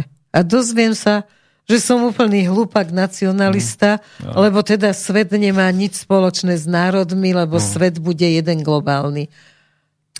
Mne to veľmi pripomína situáciu, ktorá tu bola v 20. a 30. rokoch v Nemecku a veľmi dobre o tom písal Erich Fromm, čo je jeden významný psychoanalytik, uh, skôr takého ľavicového razenia. On uh, opisoval, čo sa stalo vlastne po vojne, po prvej svetovej vojne, že tu došlo k nejakému kultúrnemu zlomu a že tu sa, sa stratila taká nejaká úcta medzi tou mladou a staršou generáciou. Že tí Úplne rodičia teraz. a tie deti, že to sa vlastne jak to bolo predtým tej tradičnej výchove, že ten syn a tá dcera poslúchala toho otca a tú mamu, tak zrazu v tých 20 rokoch sa to predelilo a tí mladí sa začali radikalizovať. Uh, zapričinil to aj ten konzum, ktorý prišiel, ale teraz tie očakávania tej mladej generácie nemohli byť naplnené, lebo bola v Nemecku hospodárska kríza, to malo súvislosť aj s tými všetkými sankciami a tak ďalej, ktoré boli po prvej svetovej vojne, ktoré nakoniec viedli k tomu, že tú mladú generáciu okúzlil Hitler. Okúzlila uh, Národno-socialistická strana Nemecka, Práve preto, že cítila tú frustráciu a cítila ten obrovský e, individualistický nejaký malomešťacký sen, ktorý oni mali, hej. A teraz, toto on podchytil ten Hitler. Ja sa bojím, že my sme v veľmi podobných časoch. Že tu je taká vykorenená mladá generácia, ktorá nechce uznávať národ, nechce uznávať žiadne uh, spoločenské hodnoty, kolektívne identity, nechce Rodičov uznávať vôbec rodičov vôbec. neuznáva. To je pre nich akože stará generácia je odpad, to sú pre nich ľudia, ktorí nemajú čo zmysel. A teraz vr- vrhnutí sú v tých sociálnych sieťach, to ich ešte radikalizuje. Tá propaganda na nich vplýva a to, z toho vzniká potom bezmyšlienkovitá individualistická generácia, ktorá je, a to hovorí Hannah Arendtová, čo je významná teoretička totalitarizmu, alebo bola. Ona hovorila, že práve takáto atomizovaná masa je najlepším uh, terčom pre všetkých tých tak. totalitných manipulátorov. A presne toto dneska robia Američania a západné, západné uh, oligarchické kruhy. Že vlastne chytajú tých mladých, lebo viete, starších ľudí so skúsenostiami, tých seniorov, ktorí zažili aj socializmus, tých ťažko presvedčíte, že to bolo celé zlé, že sme boli čieradiera, to je nezmysel, to vedia, hej? že tu bolo mnohé veci dobré, že tu sociálne to fungovalo a že, že aj ten život bol lepší v mnohých veciach. Ne, nepresvedčíte ich, že, že kolektívne identity nemajú zmysel, pretože majú rodiny, vedia, čo to bolo, vychovať tie rodiny, vedia, aké to... Každý chváli, že mal prácu. to, to, to je, Ten vy- strach o to, že nemám ako potrebujete nejakým spôsobom súnáležitosť, potrebujete vzájomnú pomoc a tak ďalej. A táto mladá generácia si myslí, že to samozrejme nie je treba, lebo je vymývaní mozgy sú to americkou propagandou. A ja sa obávam, že toto môže viesť takému istému, o, o, isté obnove fašizmu. Už to nebude No. ten hnedý fašizmus, ako to bol za Hitlera. Už tu bude naopak taký ten modrý fašizmus alebo dúhový fašizmus. To znamená, že fašizmus, ktorý bude popierať iné názory, akúkoľvek opozíciu, bude to iba proste jeden jednomerný názor. Práve, viete, ono sa často hovorí o tom, že prečo hovoríme o tých liberáloch, že sú fašisti, lebo však to sú dve úplne rozdielne ideológie. Ja by som odporúčil dielo Herberta Markuzeho. To bol uh, autor uh, z frankfurtskej školy, veľmi známy v 50. rokoch a 60. rokoch. On hovoril o tom, že práve tá západná individualistická kapitalisticko-liberálna spoločnosť je tehotná tým fašizmom práve jak v tým, aká je jednorozmer, jednorozmerná. Že vlastne nutí človeka rozvíjať iba jeden spôsob myslenia, konzumný, uh, tie potreby určuje trh, potreby určuje reklama, všetky tieto uh, korporácie a vlastne robia z ľudí otrokov. A to je presne to, čo je typické pre fašizmus, že vás nerozvíja nejakým spôsobom individualitu a že z vás robí jedno stádo, ktoré potrebuje niekoho nenávidieť. A toto presne robia vo vzťahu k Rusku. Čiže toto tu hrozí a práve preto hovoríme veľmi opravnene, toto je ten liberálny fašizmus, ktorý nastupuje a máte pravdu, že má najväčších poslucháčov mladej generácii, len to neviete teraz zmeniť, keď ten, viete, že ten režim má v rukách školstvo, ktoré de facto No, vytvára to týchto ľudí. pýtam. Že má v rukách médiá, ktoré dotvárajú tých ľudí, že má v rukách sociálne siete, ktoré dokážu vytvárať tých ľudí a ich mysle, no tak potom čo s tým? Ja nemám nejaké veľké ilúzie ani v tom, že teraz keby, dáme tomu, došla nová vláda, tak teraz nejakým mávnutím čarovného prútika zmení celé školstvo. Veď tam máte všetkých týchto mimovládky, týchto odchovancov mimovládok v tých pozíciách učiteľov mnohokrát. Hej? To sú ľudia, ktorí im podsúvajú a sugerujú tieto americké uh, heslá, slogany, tento, in, túto individualistickú morálku a to je veľmi ťažké preťať. Navyše, viete dobre, že aj tá globalizácia tomu prispieva, keď uh, väčšina tých mladých ľudí uh, sa snaží dostať zo Slovenska. Tam nie je nejaká, nejaký vzťah k Slovensku. Proste sú technicky vyučení, dáme tomu, že výborní uh, technici na ITčkári. ITčkári a tak ďalej, alebo dáme tomu medík a tak podobne, tak prvé, čo chce, je odísť do Frankfurtu, do Londýna, do Paríža, aby si dobre zarobil. A na Slovensko, keď, nemáte ten vzťah e, nejaký emotívny voči Slovensku, voči svojej rodine, voči týmto veciam, a to globálne elity potrebujú, takýchto robotov, ktorí budú chodiť No. do zahraničia, no tak čo s tým spravíte, hej? Prečo by tu bol a prečo by robil za menej? Takže toto vytvára veľmi, veľmi sebastrednú, egoistickú generáciu, a ktorá nemá hodnotové ukotvenie. A keď nemáte hodnotové ukotvenie, žiadne, lebo zoberte si, ja to píše veľa v knižke Antiglobalista, keď nemáte hodnotové ukotvenie, ktoré by malo nejaký, ktoré by vás presahovalo, vy vlastne žijete len čisto v konzumnej materialistickej uh, trajektórii, ktorá je úplne prázdna. Ale prázdna. najhoršie je, že vyhovuje ti to. No, vy Žiješ v tom prázdne a si veľmi spokojný. A dneska navyše máte tú postmodernú filozofiu alebo postmodernú etiku do toho, ktorá hovorí, že ty vlastne môžeš byť každý deň niečím iným. Ty máš mať tekutú identitu. Ty, ty nesi žena, muž. Ty môžeš byť zajtra žena, si dneska muž. Ty môžeš byť uh, úplne iné pohľavie. Dokonca máme ich 50 vyberstí, hej. Že toto je postmoderná etika, ktorá vás vlastne de facto všetky istoty, ktoré máte, ako ktoré vytvárajú vašu identitu, vám rúcajú. To isté platí ale aj pre národnosť. To, že si Slovák, to nič neznamená, však môže byť zajtra Francúz. Presne. Vidíš sa ako Francúz, si Francúz. Cítiš sa ako Afričan, tak ja neviem, čo celkom ide zmeniť teda farbu pokožky, ale ako minimálne sa môže snažiť o to. To sú proste, toto je tá postmoderná. Ona vlastne všetky tie kolektívne identity a všetky tie veľké príbehy chce zrúcať. No lenže to tvorí potom bezdomovcov, duchovných bezdomovcov a takých presne potrebujú títo o, fašisti No. hore. Lenže vy ste to opísali, ale tak to je, takto sa to okolo nás deje a mnohí rodičia, s ktorými hovorím, sú zúfali z toho, že tie deti odídu z domu a zrazu z tých detí, ktorí teda milovali rodičov, milovali svoju vlast a proste milovali priateľov, zrazu prídu niekde, kde víťazí ten konzum a im sa to hrozne zapáči a toto všetko padá. A ja neverím, že uh, ich zle vychovali. Lebo hey, nie, nie, nie, kým tam... boli tu na tí.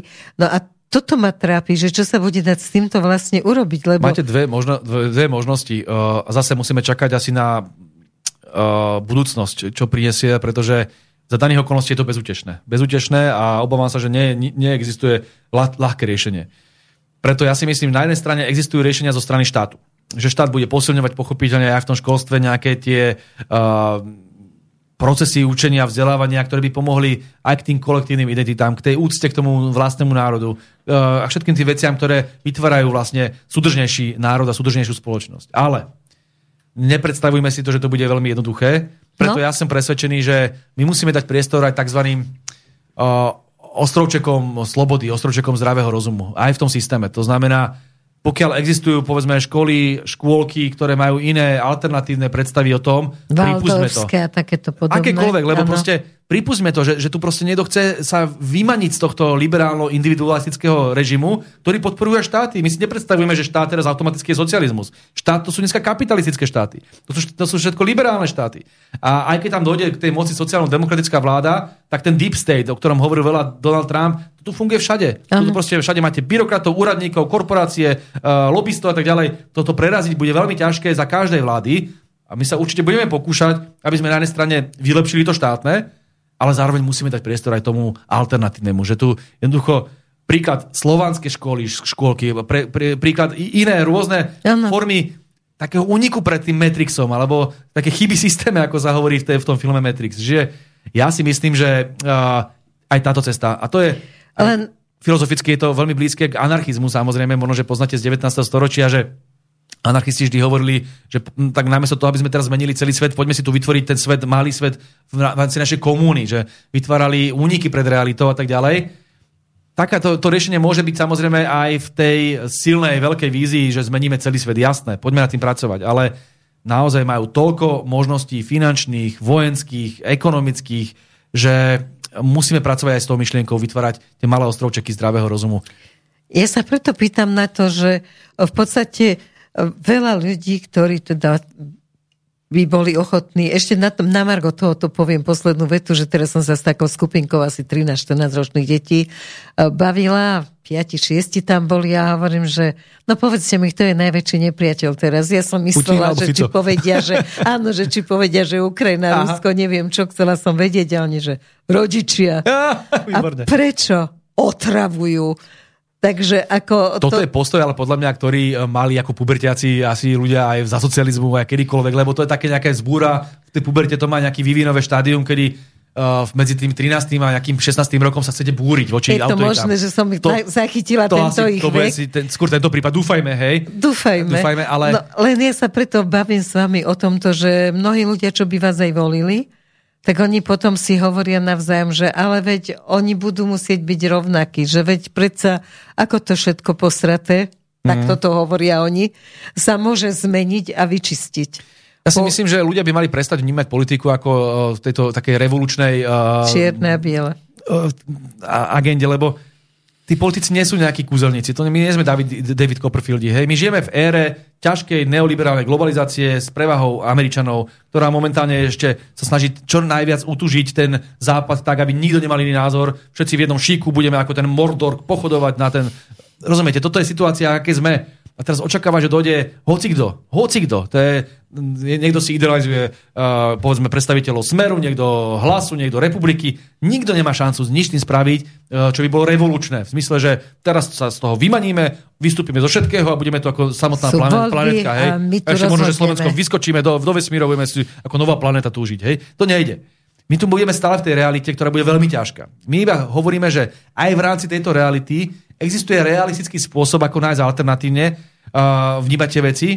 v zahraničnej politike, povedzme ako Maďarsko. Ani Maďarsko ne, neneguje všetko. Nevystupuje z Európskej únie, nevystupuje z NATO, nerobí také revolučné veci. Ale napriek tomu si hají svoje záujmy, e, má e, relatívne konštruktívny vzťah s Ruskom, aj s Čínou a s ďalšími a dokáže si zachovať sebavedomie a národný záujem. Toto je to, čo chceme. Nič iné nehovoríme. Hej? A myslím si, že ako s partnermi Maďarmi by sme vedeli vytvoriť dobrý tandem v tej vnútornej politike. Takisto vieme byť oveľa tvrdší na banky, na reťazce, na korporácie, pomáhať viacej zamestnancom, seniorom, tým najslabším, tým naj, eh, najzraniteľnejším. Čiže byť oveľa sociálnejší a ľavicovejší. Tiež to nebude asi znárodnenie a teraz nejaká nová forma socializmu len preto, že dojde k moci Fico a Blaha. Hej? To sa nedá takýmto spôsobom spraviť. Ale pravdou je, že vieme nejakým spôsobom posúvať tú verejnú diskusiu a posúvať aj tú slovenskú spoločnosť k veciam, ktoré do budúcnosti možno šancu mať budú. Lebo ten svet sa vyvíja.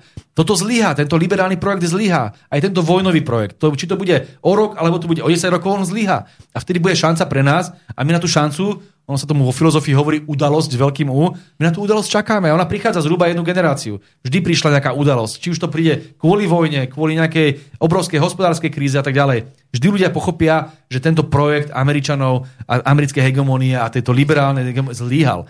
A ja verím tomu, že to bude čím skôr. Ale dovtedy tu musíme... to trvá 20-30 rokov. A my tu musíme aspoň naprávať tie najväčšie škody, hej, čo napachali Matovičovci, Čaputová a podobne. A možno, že začať aj trošku s tou duchovnou premenou. Lebo Slováci sú, a to je naša výhoda, Slováci nie sú nejaký uh, poskladaný národ, ako sú Američania, hej, že melting pot, že tam pospájali všetky možné kultúry a vlastne z nich vznikli iba spoločnosť cudzincov a individualistov. Slováci majú veľmi silnú súnáležitosť. Oni sú, uh, veľmi silná tu je a už od štúrových čias, on o tom vždy hovoril, aj tá, tá rovnoprávnosť, myšlienka rovnoprávnosti, že my sme spolu ako komunita vnímaní ako veľmi, že tu nerovnosť vnímame ako niečo chybné. Že chceme mať sociálne spravodlivú a solidárnu spoločnosť, že chceme žiť v komunite, že chceme nejakým spôsobom aj rozvíjať tie tradície, ktoré tu máme. A cítime to ohrozenie, že nás tá globalizácia zomelie. Že tu zrazu budeme zase ako niekde v nejakom Utahu alebo Wyomingu všetci žerať McDonaldy a piť kolu a že nebudeme už nič slovenské vlastne prežívať. A toto tu je na Slovensku. Takže vďaka tomu prežijeme ako národ a verím tomu, že si zachováme svoju osobitosť. A možno, že ďalšia nádej spočíva v tom, že aj tá mladá generácia, ktorá sa vždy cíti byť ohúrená tými modnými trendami, ktoré nastavuje Amerika, ona vyrastie z toho, či chcete alebo nechcete. Alebo odíde. Spomente si na, na 90. roky, keď sa hovorilo, že Mečerové babky vymrú a bude dobre, ako hovorili liberálne médiá. Áno, áno. Mečerové babky vymrú o pár rokov a potom to tu už zavlať. No a ako je možné, že vlastne Zase tí seniori volia stále strany, ktoré sú buď lavicové, alebo ktoré majú skôr tento e, národný rozmer. Ako má Mečer možno v tých 90 rokoch, ako má Robert Fico teraz a tak ďalej. Vždy dorastiete do veku, kedy zistíte ako senior alebo ako dospelý človek, že mám rodinu a potrebujem sociálny štát. Potrebujem sa starať o tie deti, musí to byť nejaký bez, nejaká bezpečnosť. Nemôže tu byť len globalizácia, individualizmus, kariéra, McDonald's. Starneme. No, Naša, náš štát. Ale naše... hlavne, hlavne ako ľudia, ľudia e, dospievajú, majú viacej skúsenosti, viacej, viacej sú vzdelaní tým životom, majú aj ten zdravý rozum ďaleko viacej. Ten mladý 20-ročný človek, ten rieši proste iba americké songy a potrebuje si dať nejakú dobrú, dobrú dávku niečoho niekde na diskotéke. To je úplne iný druh života, hej? A ja si to pamätám na sebe, však ja som tiež v 20 rokoch mal ako veľkú tému, že teraz poďme sloboda, alebo sme libertíni všetci, lebo ja, prečo ja. by nám to... Každý sa búri voči autoritám a chcete mať čo najviac slobody. A potom zistíte, že keď máte zrazu dve deti na krku kvázi, tak potrebujete sa o nich postarať, že tu je zodpovednosť. Že to Už, nie je také jednoduché. Už ti nestačí sex, drogy a, a sloboda. A, tak. a preto, preto zrazu nebudeš 20 by si volil možno nejakého agenta Pavla, aj keď aj to ti musia vymyť mozog v tom Česku, ale potom, keď budete mať zrazu už 40-50, tak volíte to lavicovejšiu stranu, ktorá chce pomáhať ľuďom a rodinám. A keď budete mať možno 70, tak zase sa nejakým spôsobom posúvajú tie vaše hodnoty. Toto je sociologický jav. To znamená, že také niečo, že však tí starí vymrú a bude inak. Nie. Vždy dorastú potom tí... Presne. To znamená, aj oni raz budú preto, bude, preto bude vždy aj tá ľavica, aj tie sociálne, aj tie národné myšlienky vždy živé v tej spoločnosti. A či ich bude uchopovať Robert Fico, alebo ja, alebo niekto iný, vždy tu budú. Hej? A to isté platí ale aj o tých pravicových, ktoré zjavne, aspoň to nastavení na Slovensku, uchopujú práve tú mladú generáciu a tá, ktorá je najľahšie. A to je možno ešte jedna dôležitá myšlienka. Veľa sa hovorí o tom vzdelaní a o tom, že teda tí vzdelanejší ľudia volia pravicu a podobne. Uh, Noam Chomsky, už som ho spomínal viackrát, mal krásnu štúdiu o tom, že paradoxne vzdelaní a technicky vzdelaní ľudia, inžinieri, títo IT, IT chemici a podobne všetko možné, sú oveľa oveľa viacej, oveľa menej odolný voči indoktrinácii a manipulácii médií. Pretože mm-hmm. bežný človek, pracujúci človek, e, ja neviem, robotník niekde v továrni, celý deň máka v tej továrni a obvykle nemá čas čítavať po, po večeroch ešte všetky tie noviny, pozerať televízie, teatrojky, smečka, denníky, nie. On potom radšej e, je so svojou rodinou alebo robí niečo úplne iné. Hej? Pozrie si futbal a podobne. Čiže on nie je vlastne takým terčom tej propagandy, takým prvo, primárnym. Hej? Nie v tej prvej lajne. Ale títo akože kvázi tí najmúdrejší, najvzdelanejšie tak ďalej, od rána do večera čítajú denníke, čítajú týždeň, čítajú tieto nezmysly. Oni sú vlastne obyťaví propagandy ako prví. A vôbec im nepomáha to, to akože vzdelanie, lebo je väčšinou technické. Ne, neučí ich to, aby rozmýšľali nad alternatívami, len proste uveria veľmi ľahko jednej propagande. A títo ľudia, ktorí možno, že nemajú také technické vzdelanie, alebo nemajú 10 vysokých škôl, sú oveľa viacej uh, vyučovaný skúsenosťou, že tým zdravým rozumom, že on vie, čo je pre neho dobre z toho, ako žije. On na to nepotrebuje čítať teraz nejaké vtučné knižky, hej, alebo nejaké uh, komentáre od Šuca niekde v smečku. A práve preto je oveľa menej, menej, na, na, menej tá, tá odolnosť voči, voči propagande je oveľa silnejšia. Takže to je tiež istá šanca, že na Slovensku ľudia, bežní ľudia, ktorí sa živia vlastnou robotou, budú mať vždy prevahu a že ne, nepodľahneme mhm. týmto všetkým ano. naratívom, ktoré vlastne nás vedú do vojny a do Takže možno preto takto prekvapujeme to zahraničie, že u nás ľudia e, držia palce tomu Rusku napriek tej šialenej propagande, aká tu je. Ja mám, ja mám, ja mám dokonca až taký nezdravý optimizmus, keď sledujem slovenský národ, ma v poslednom čase veľmi prekvapil. E, počas pandémie tu bolo v podstate najväčšie percento ľudí, ktorí odmietali tie Aha. Pfizerovské nezmysly ohľadom očkovania. Uh, teraz počas vojny tu máte jedno z najväčších percent v tomto regióne, ktoré odmieta tú rusofóbiu a ktoré naopak vyjadruje presvedčenie, že musí byť mier a musíme mať dobré vzťahy s Ruskou federáciou. Že, že Slovensko je ako keby naozaj taký ten ostrovček zdravého rozumu a súvisí to možno práve s tým, že uh, robia to hrozne zle. Robia, strašne robia zle, chyby aj z hľadiska tej propagandy, z hľadiska toho, čo sledujeme s tou cenzúrou ako môžu takto nahulvať a zakazovať ľudí, zakazovať iné názory, nevpúšťať nás do médií a tak ďalej. Tu, tu si naozaj aj ten najväčší uh, vypatlanec povie, že halo, tak tu asi niečo není v poriadku, keď nemôže ísť ten Fico do telky, nemôže ísť ten Vlád do telky, zatvárajú tie hlavné správy, všetky tie alternatívne médiá. Despota mal svojho no, šaša. No, takže ja si myslím, že uh, robia to hrozne zle. Ale bez ohľadu na to, v slovenskom národe je niečo historicky zakotvené, že jednoducho za prvé, ten pocit martýrstva, ktorú, ktorých prisudzujeme politikom, ktorých prenasledujú, čiže to, čo robia Robovi Ficovi, mu v končnom dôsledku iba pomáha. Dobre. Iba pomáha. To, to máte ešte od Janošika. Aj Kaliňáka si už mnohí Toto, oblúbili, presne. hovoria, že vyzerali ako diabol, ale však nemôžu ho prenasledovať preboha to, čo mu robia. Zoberte si, čo mne spravili s tým Leninom. No ako náhle zakázali tú knihu predávať, tak v tej chvíli sa? sa predáva, normálne, že sa vypredala celá, teraz mesiac nebola, lebo musela robiť dotlač v takých, po, takých číslach, že to vedecké knihy sa v živote takýchto číslach nepredávali. Vďaka tej reklame, ktorú Vy by ste si mali vymyslieť vždy nejaké martýrstvo to, kým vydať. A ja, ja to vôbec nestojím, ale oni si to vymýšľajú sami a v zásade mi pomáhajú. Takže uh, oni robia hrozné chyby. Ale je to aj o tom, že slovenský národ uh, je veľmi sebavedomý, že má v sebe tú takú tú silu, vnútornú duchovnú silu, že proste tu nedokážete vtlačiť hociakú sprostosť, ktorú v Amerike vymyslia a že teraz Slováci za tým pôjdu. Nie, nie je to tak. A to je fakt, že my myslíme boja. srdcom a nie hlavou. A toho sa, tento, toho sa boja tí Američania, že, že je v DNA slovenského národa niečo silné, čo nevedia prekonať. A často sa dehonestujúce hovorí o Slovákoch, že ovce a podobne. Nie je to tak, vôbec to tak nie je. Slováci sú naopak veľmi tvrdohlaví, keď chcú byť. A tá slávna Minačovská, ten slávny Minačovský duch z búry, ktorý v nás žije, tu podľa mňa stále pretrváva a možno, že ešte prekvapíme. Áno, nemusíme vychádzať do ulic ako Francúzi, oni sú horkokrvnejší, predsa len, Aha. ale ako vidíme, tiež to moc nepomáha, že behajú po tých uliciach. Áno. Myslíte si, že cez politiku sa dá nejakým spôsobom uh, zdvihnúť duch národa, je ťažké povedať, čo je duch národa, ale zdvihnúť skôr akože ľudia, aby začali brať za seba zodpovednosť. Nie je niekedy ravicová politika taká, že v podstate sa stará, že o tých, o ktorých by si sa nemusel, že aby teda troška zdvihli hlavu. Lavicová politika sa snaží starať o tých najslabších a je, keď ste v pasti chudoby, tak obvykle je veľmi ťažké zvihnúť tú hlavu sám. Vy potrebujete naozaj tú pomoc.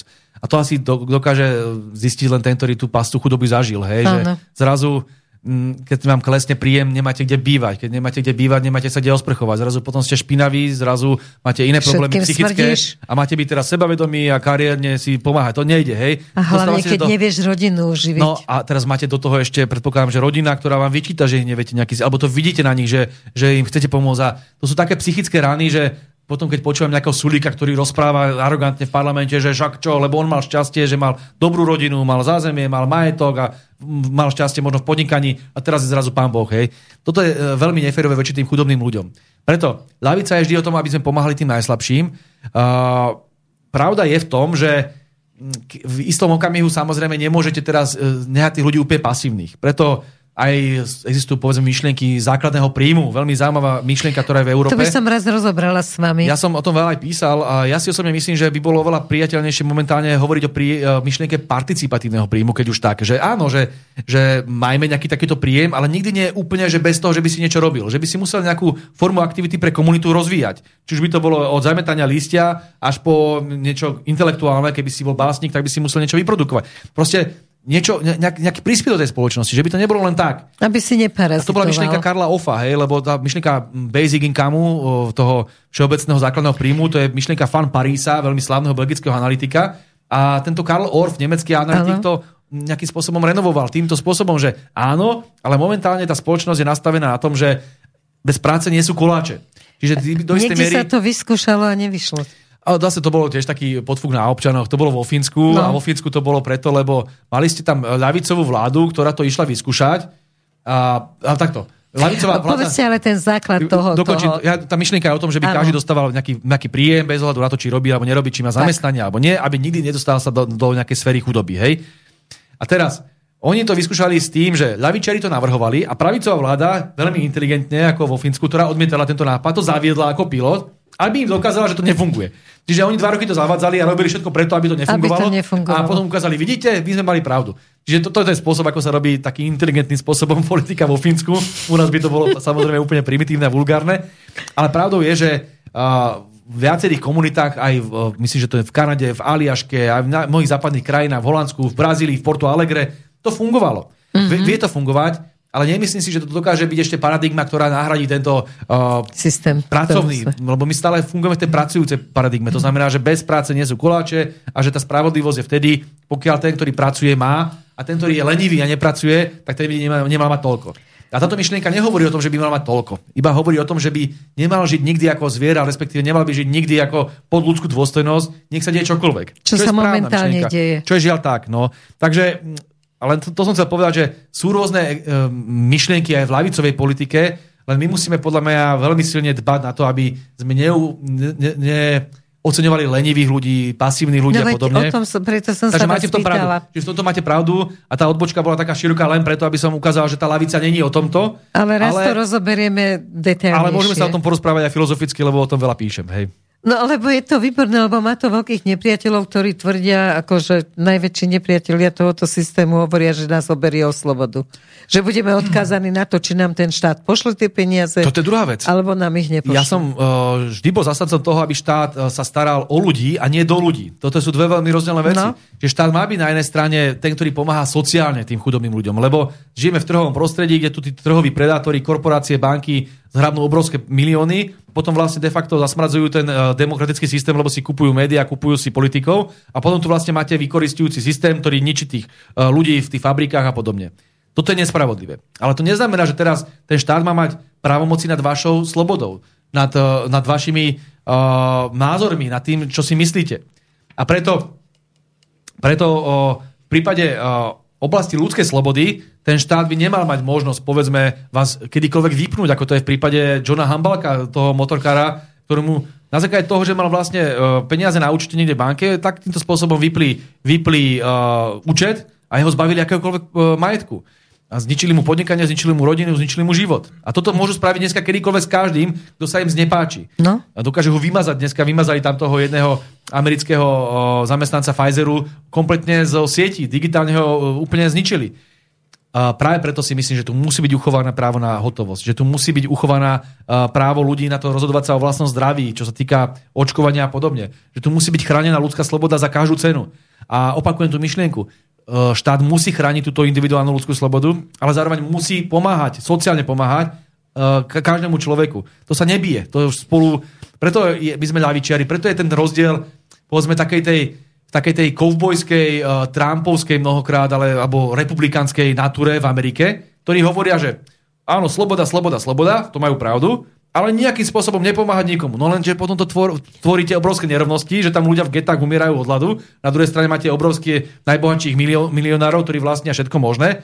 A toto nie je správne. Ja, máme, my máme ľavicovú verziu, že súhlasíme s tou formou, že na jednej strane sloboda jednotlivca vo všetkých tých veciach, kde sa dá, na druhej strane rozvíjať to národné, rozvíjať to tradičné, rozvíjať tie komunitárne väzby a na, tretej strane, a to je dôležité, sociálne pomáhať ľuďom, tým najslabším a to ten štát musí robiť. A toto je ten rozdiel medzi ľavicou a pravicou. Čiže my sa vieme zhodnúť v mnohých, v mnohých ohľadoch aj s pravičiarmi typu Trump, Orbán a podobne, mm-hmm. práve v tých geopolitických otázkach mnohokrát, alebo v tých otázkach, čo sa týka uh, tej komunitárnej uh, podstaty politiky, alebo v tých otázkach, že všetci odmetáme ten liberálny fanatizmus, ktorý tu dneska cítime v tých duhových veciach a tak ďalej. Ale v otázke lavice, uh, ekonomiky, lavicovej ekonomiky alebo pravicovej, my sme na strane silného sociálneho štátu, kdežto oni sú skôr za ten voľný trh, za to, aby tie korporácie a banky ďalej bohatli a tí chudobní chudobnili. Toto mi odmietame. Už aj Sulik priznal, že trh nevyriešil všetko, ale je záver relácie a dnes nám urobí Roman poslucháčov, keďže, keďže nemáme poslucháčov, takže som ho poprosila, nech ich za poslucháčov. Tak, tak za poslucháčov by som sa reagovať na to, čo tu zaznelo v súvislosti s výťazom volieb na post českého prezidenta pánom Petrom Pavlov, Pavlom kde bolo spomenuté, že Česi si ho zvolili. Moja otázka znie, že naozaj si ho zvolili? Naozaj sme si aj my zvolili našu súčasnú vládu, našu súčasnú prezidentku? Preto sa tak pýtam, lebo raz vo svojom príspevku pán profesor Peter Stanek vravel, že nezáleží, koľko z nás príde k volebným urnám a koho budeme voliť, ale dôležité je to, to že kto sčítava hlasy. Áno. Napokon asi ste sledovali, na sociálnych sieťach sa veľmi šírila, šírilo to porovnanie, že tak české prezidentské voľby, ako aj slovenské prezidentské voľby, ako aj francúzske prezidentské voľby skončili ale úplne na vlast rovnako. Áno, normálne, že 58,4, tuším boli všetci, že aj Macron, presne. aj Čaputová, aj Pavel. A, potom a tam ten bolo, istý tým to robil? Hej, a potom ten opozičný, alebo ten, ten kandidát, ktorý prehral, mal úplne to isté číslo ano. v rámci prehry. Čiže je tu isté podozrenie, pochopiteľne, že už ten systém je tak lenivý, že si nevie vymýšľať ani lepšie čísla spúšťajú na, ten istý, na tú istú šablónu. Uh, treba povedať, že ľudia sa veľmi pýtajú na manipuláciu voľbami. Hlavne, čo sme tu mali škandál s ESETom, kedy sa to pred predošlými voľbami veľmi, veľmi uh, sa o tom hovorilo že práve uh, firma, ktorá bola podľa ruského ministerstva zahraničných vecí označovaná za spolupracujúcu so CIA a NSA, americkými tajnými službami, mala na starosti výpočtovú techniku pri šítavaní hlasov a mali tam ten antivírak svoj v tých štátnych počítačoch, že či tam nemohlo dôjsť nejakému ohrozeniu. Uh, ľudia sa na to naďalej pýtajú. Ja sa medzi tým súdim s tým esetom kvôli tomu, že som túto otázku vôbec nastolil. Ešte to nie je skončené? Nie, nie, nie. Medzi tým prehrali nejaké, nejaké časti toho procesu, ale stále sa to ešte nevytýčilo. Ja sa na to veľmi teším, lebo dokonca avizovali predstavitelia ISETu, že odídu zo Slovenska, pokiaľ bude na Slovensku vládnuť Fico a Blaha tak myslím si, že lepšiu pozvánku k voľbám asi Slováci dostať nemohli, keď sa ich zbavíme. Ale pravdou je, že sú aj iné úvahy, povedzme ten systém Dominion a tak ďalej, že sú rôzne obavy z toho, že by tie voľby mohli byť zmanipulované a máte pravdu, že veľmi nad tým uvažujeme aj my, čo s tým môžeme spraviť. Budeme mať samozrejme... Mečiar radi volem... zrátavať, zrátavať, no, byť v každej miestnosti, áno, mať plachty a zrátavať. Presne to hovoríme, že budeme mať asi uh, veľmi veľkú Uh, veľmi veľa ľudí v tých volebných miestnostiach. Tak. To sme napokon vždy mali. Smere v tomto smere veľmi, veľmi uh, praktický. Ale do každej miestnosti musíte. Navyše je tam možnosť sčítať alebo spočítate hlasy aj potom, keď budú pochybnosti po voľbách, tak vy sa viete nakoniec dopatrať každej zápisnici a zistiť, aké tie čísla boli, lebo samotný ten proces tej manipulácie môže nastať až v tom digitálnom svete. Hej? Vy, vy vlastne, kým to zratávate ručne, je to v a máte tam šiestich ľudí, povedzme, z tej voľnej komisii, jeden je zo Smeru, druhý z Republiky, tretí, ja neviem, z iných strán, tak tam asi ťažko dojde nejakej manipulácii, lebo by sa museli všetci zhodnúť, čo je malo pravdepodobné. Takže oni nakoniec dajú nejaké číslo, že ja neviem, v obci Veľká Horná, tak tam Smer mal 35 hlasov a hlas mal 32 hlasov a ja neviem, uh, Saska mala 17 a ono to teraz spojí do systému a tam je ten problém, že v tom systéme dáte to do počítača a zrazu to vyskočí, že vo Veľkej Hornej vyhral progresívne Slovensko s 90 hlasmi. Hej? A teraz do to zistí naspäť. A tam my vieme zisťovať naspäť uh, uh, zase opätovne, keď sa vrátime k tým zápisniciam, dopatrať sa k tomu reálnemu číslu. Len ja sa trošku jednej veci obávam. Ono, keď bude výsledok veľmi podobný tomu, ako sú prieskumy, tak málo kto bude mať záujem ísť do takéto mravenčej práce, Áno. aby to išiel potom kontrolovať. Len tam potom sa musíme veľmi zamýšľať tým, že do akej miery sú hodnoverné tie prieskumy, lebo Ja si osobne myslím, že momentálne tak nadhadzujú číslu, povedz, čísla povedzme progresívnemu Slovensku len preto, Áno. že dneska im nahodia a nafúknú im, že majú 17%, pritom majú reálne nejakých 9%, ale potom prídu voľby a oni získajú 20%, povedzme, im to tam dajú povedz, nejakou manipuláciou a ľudia si povedia, no tak však mali 17 prieskumov, 20, že to není veľký rozdiel. Presne. Hej? A pritom realite môžu mať nejakých 8 a môže to byť celé podvod. Preto musíme si dávať veľký pozor na to, čo sa deje v prieskumoch a zároveň asi aj situácii, kedy uh, nech sú akékoľvek čísla, by sme možno mali trvať na tom, aby sa ščítavali hlasy aj ručne, aby to bolo potom pre, nejakým spôsobom preverené, a výsledok je porovnateľné. porovnateľné. Lebo momentálne beha po internete uh, také video, kde vlastne brnenskí ľudia dávajú na správny súd v Brne, že boli zmanipulované voľby a že vlastne tam sa nejako na hackeri, že to potvrdzujú, aj tam rozpráva nejaký ITčkar, ale čo ty vieš, kto je to, kto rozpráva na Áno, internete, že vlastne tak ako uh, mu ubudali hlasy, že to bolo tak nastavené, že ako Pavlovi ubudali hlasy, tak, tak mu percentá stúpali. Takže urobil sa tam takýto program a vlastne to išlo, ale nikto nevie ako, ale tak ako správny súd vraj e, ešte po žiadnych voľbách nepovedal, že Je tu- vráťme voľby a poďme ešte raz. Treba, treba veľmi jasne povedať ľuďom, že je tu obrovský záujem zo Spojených štátov amerických a západných mocností, aby voľby nevyhral Fico a aby e, nejakým spôsobom tu bola vláda, ktorá bude ďalej posielať zbrane na Ukrajinu. Čiže uh, za iných časov by som možno nebol až taký uh, opatrný, no. ale momentálne je to taký obrovský záujem, že môžu spraviť čokoľvek z hľadiska manipulácie takisto, aby tu tie voľby jednoducho vyhrali aj tí, ktorí to reálne nemôžu naozaj vyhrať. Práve preto uh, tá kľúčová otázka týchto volieb bude naozaj o tom, či to bude vojna alebo mier. A musíme sa o tom rozprávať, o tom, či, či ešte budeme mať aspoň nejakú mieru národnej suverenity, alebo nás úplne pohltia Američania a pohltia západné mocnosti, ktoré z nás urobia územie, Ani ktoré budú vojensky nedostaneme na využívať. zastave. nie, nie, žiaľ No nie. to je hrozné, potom budete musieť s tou vašou hviezdou chodiť. Á, áno, áno, áno. Takže ďakujem veľmi Ďakujem pekne ja. za návštevu v štúdiu. Zase o pár týždňov ste na rade. A Ďakujem vám všetkým za pozornosť. Dúfam, že informácie, ktoré ste dostali, využijete veľmi múdro a správne. Želám lásky plné dni. Krásny víkend. Do počutia, krásny víkend.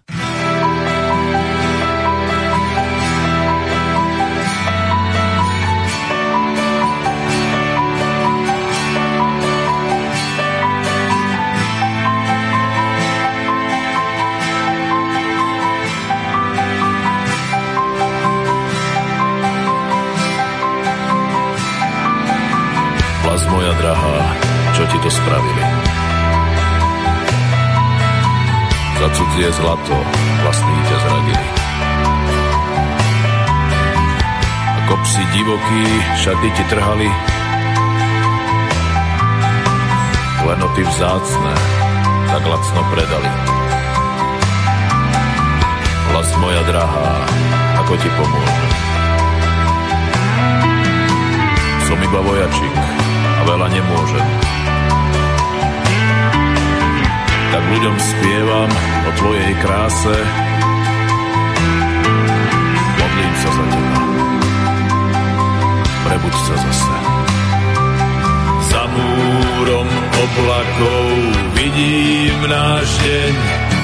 Môj národ vstáva a patrí mu sláva. Slnečný kruh svieti na túto zem. Zástava pláva, jej kríž na mňa máva. Za múrom oblakov vidím náš deň. Môj národ vstáva a patrí mu sláva. Slnečný kruh svieti na túto zem. Zástava pláva, jej kríž na mňa máva. Národ môj drahý, čo ti to spravili? Za cudzie zlato vlastní ťa zradili. Celý čas klamárom slepo sme verili. Ty si pokojne našu zem delili národ môj milý, kedy sa prebudíš? V uličkách slepých pridlho blúdiš. Viem, že už čoskoro oči si otvoríš. Pozeraj rovno a všetko pochopíš. Za múrom oblakov vidím náš deň môj národ vstáva a patrí mu sláva. Slnečný kruh svieti na túto zem. Zástava pláva, jej kríž na mňa máva. Za múrom oblakov vidím náš deň. Môj národ vstáva a patrí mu sláva Slnečný kruh svieti na túto zem. Zástava pláva, jej kríž na mňa máva. Zoberú nám všetko, zoberú nám, zoberú nám zem, zoberú nám zem, vodu, chleba, teplo, chleba, teplo. Preto prišli sem, preto prišli sem. Preto prišli. Zoberú nám radosť, zoberú nám a pocit hrdosti, a pocit hrdosti. Naše deti budú učiť samé hlúposti, samé hlúposti. Žiadna láska k pravde, k vlasti, k rodine, k rodine. Všetko krásne, čo nás spája, zamknú do skrine. Zamknú do skrine. Tak už neplač, moja drahá. Ešte príde deň. Ešte príde deň. Z tváre. Zotrieme ti slzy. Vrátime ti sem. Vrátime ti sem. Vrátime ti sem.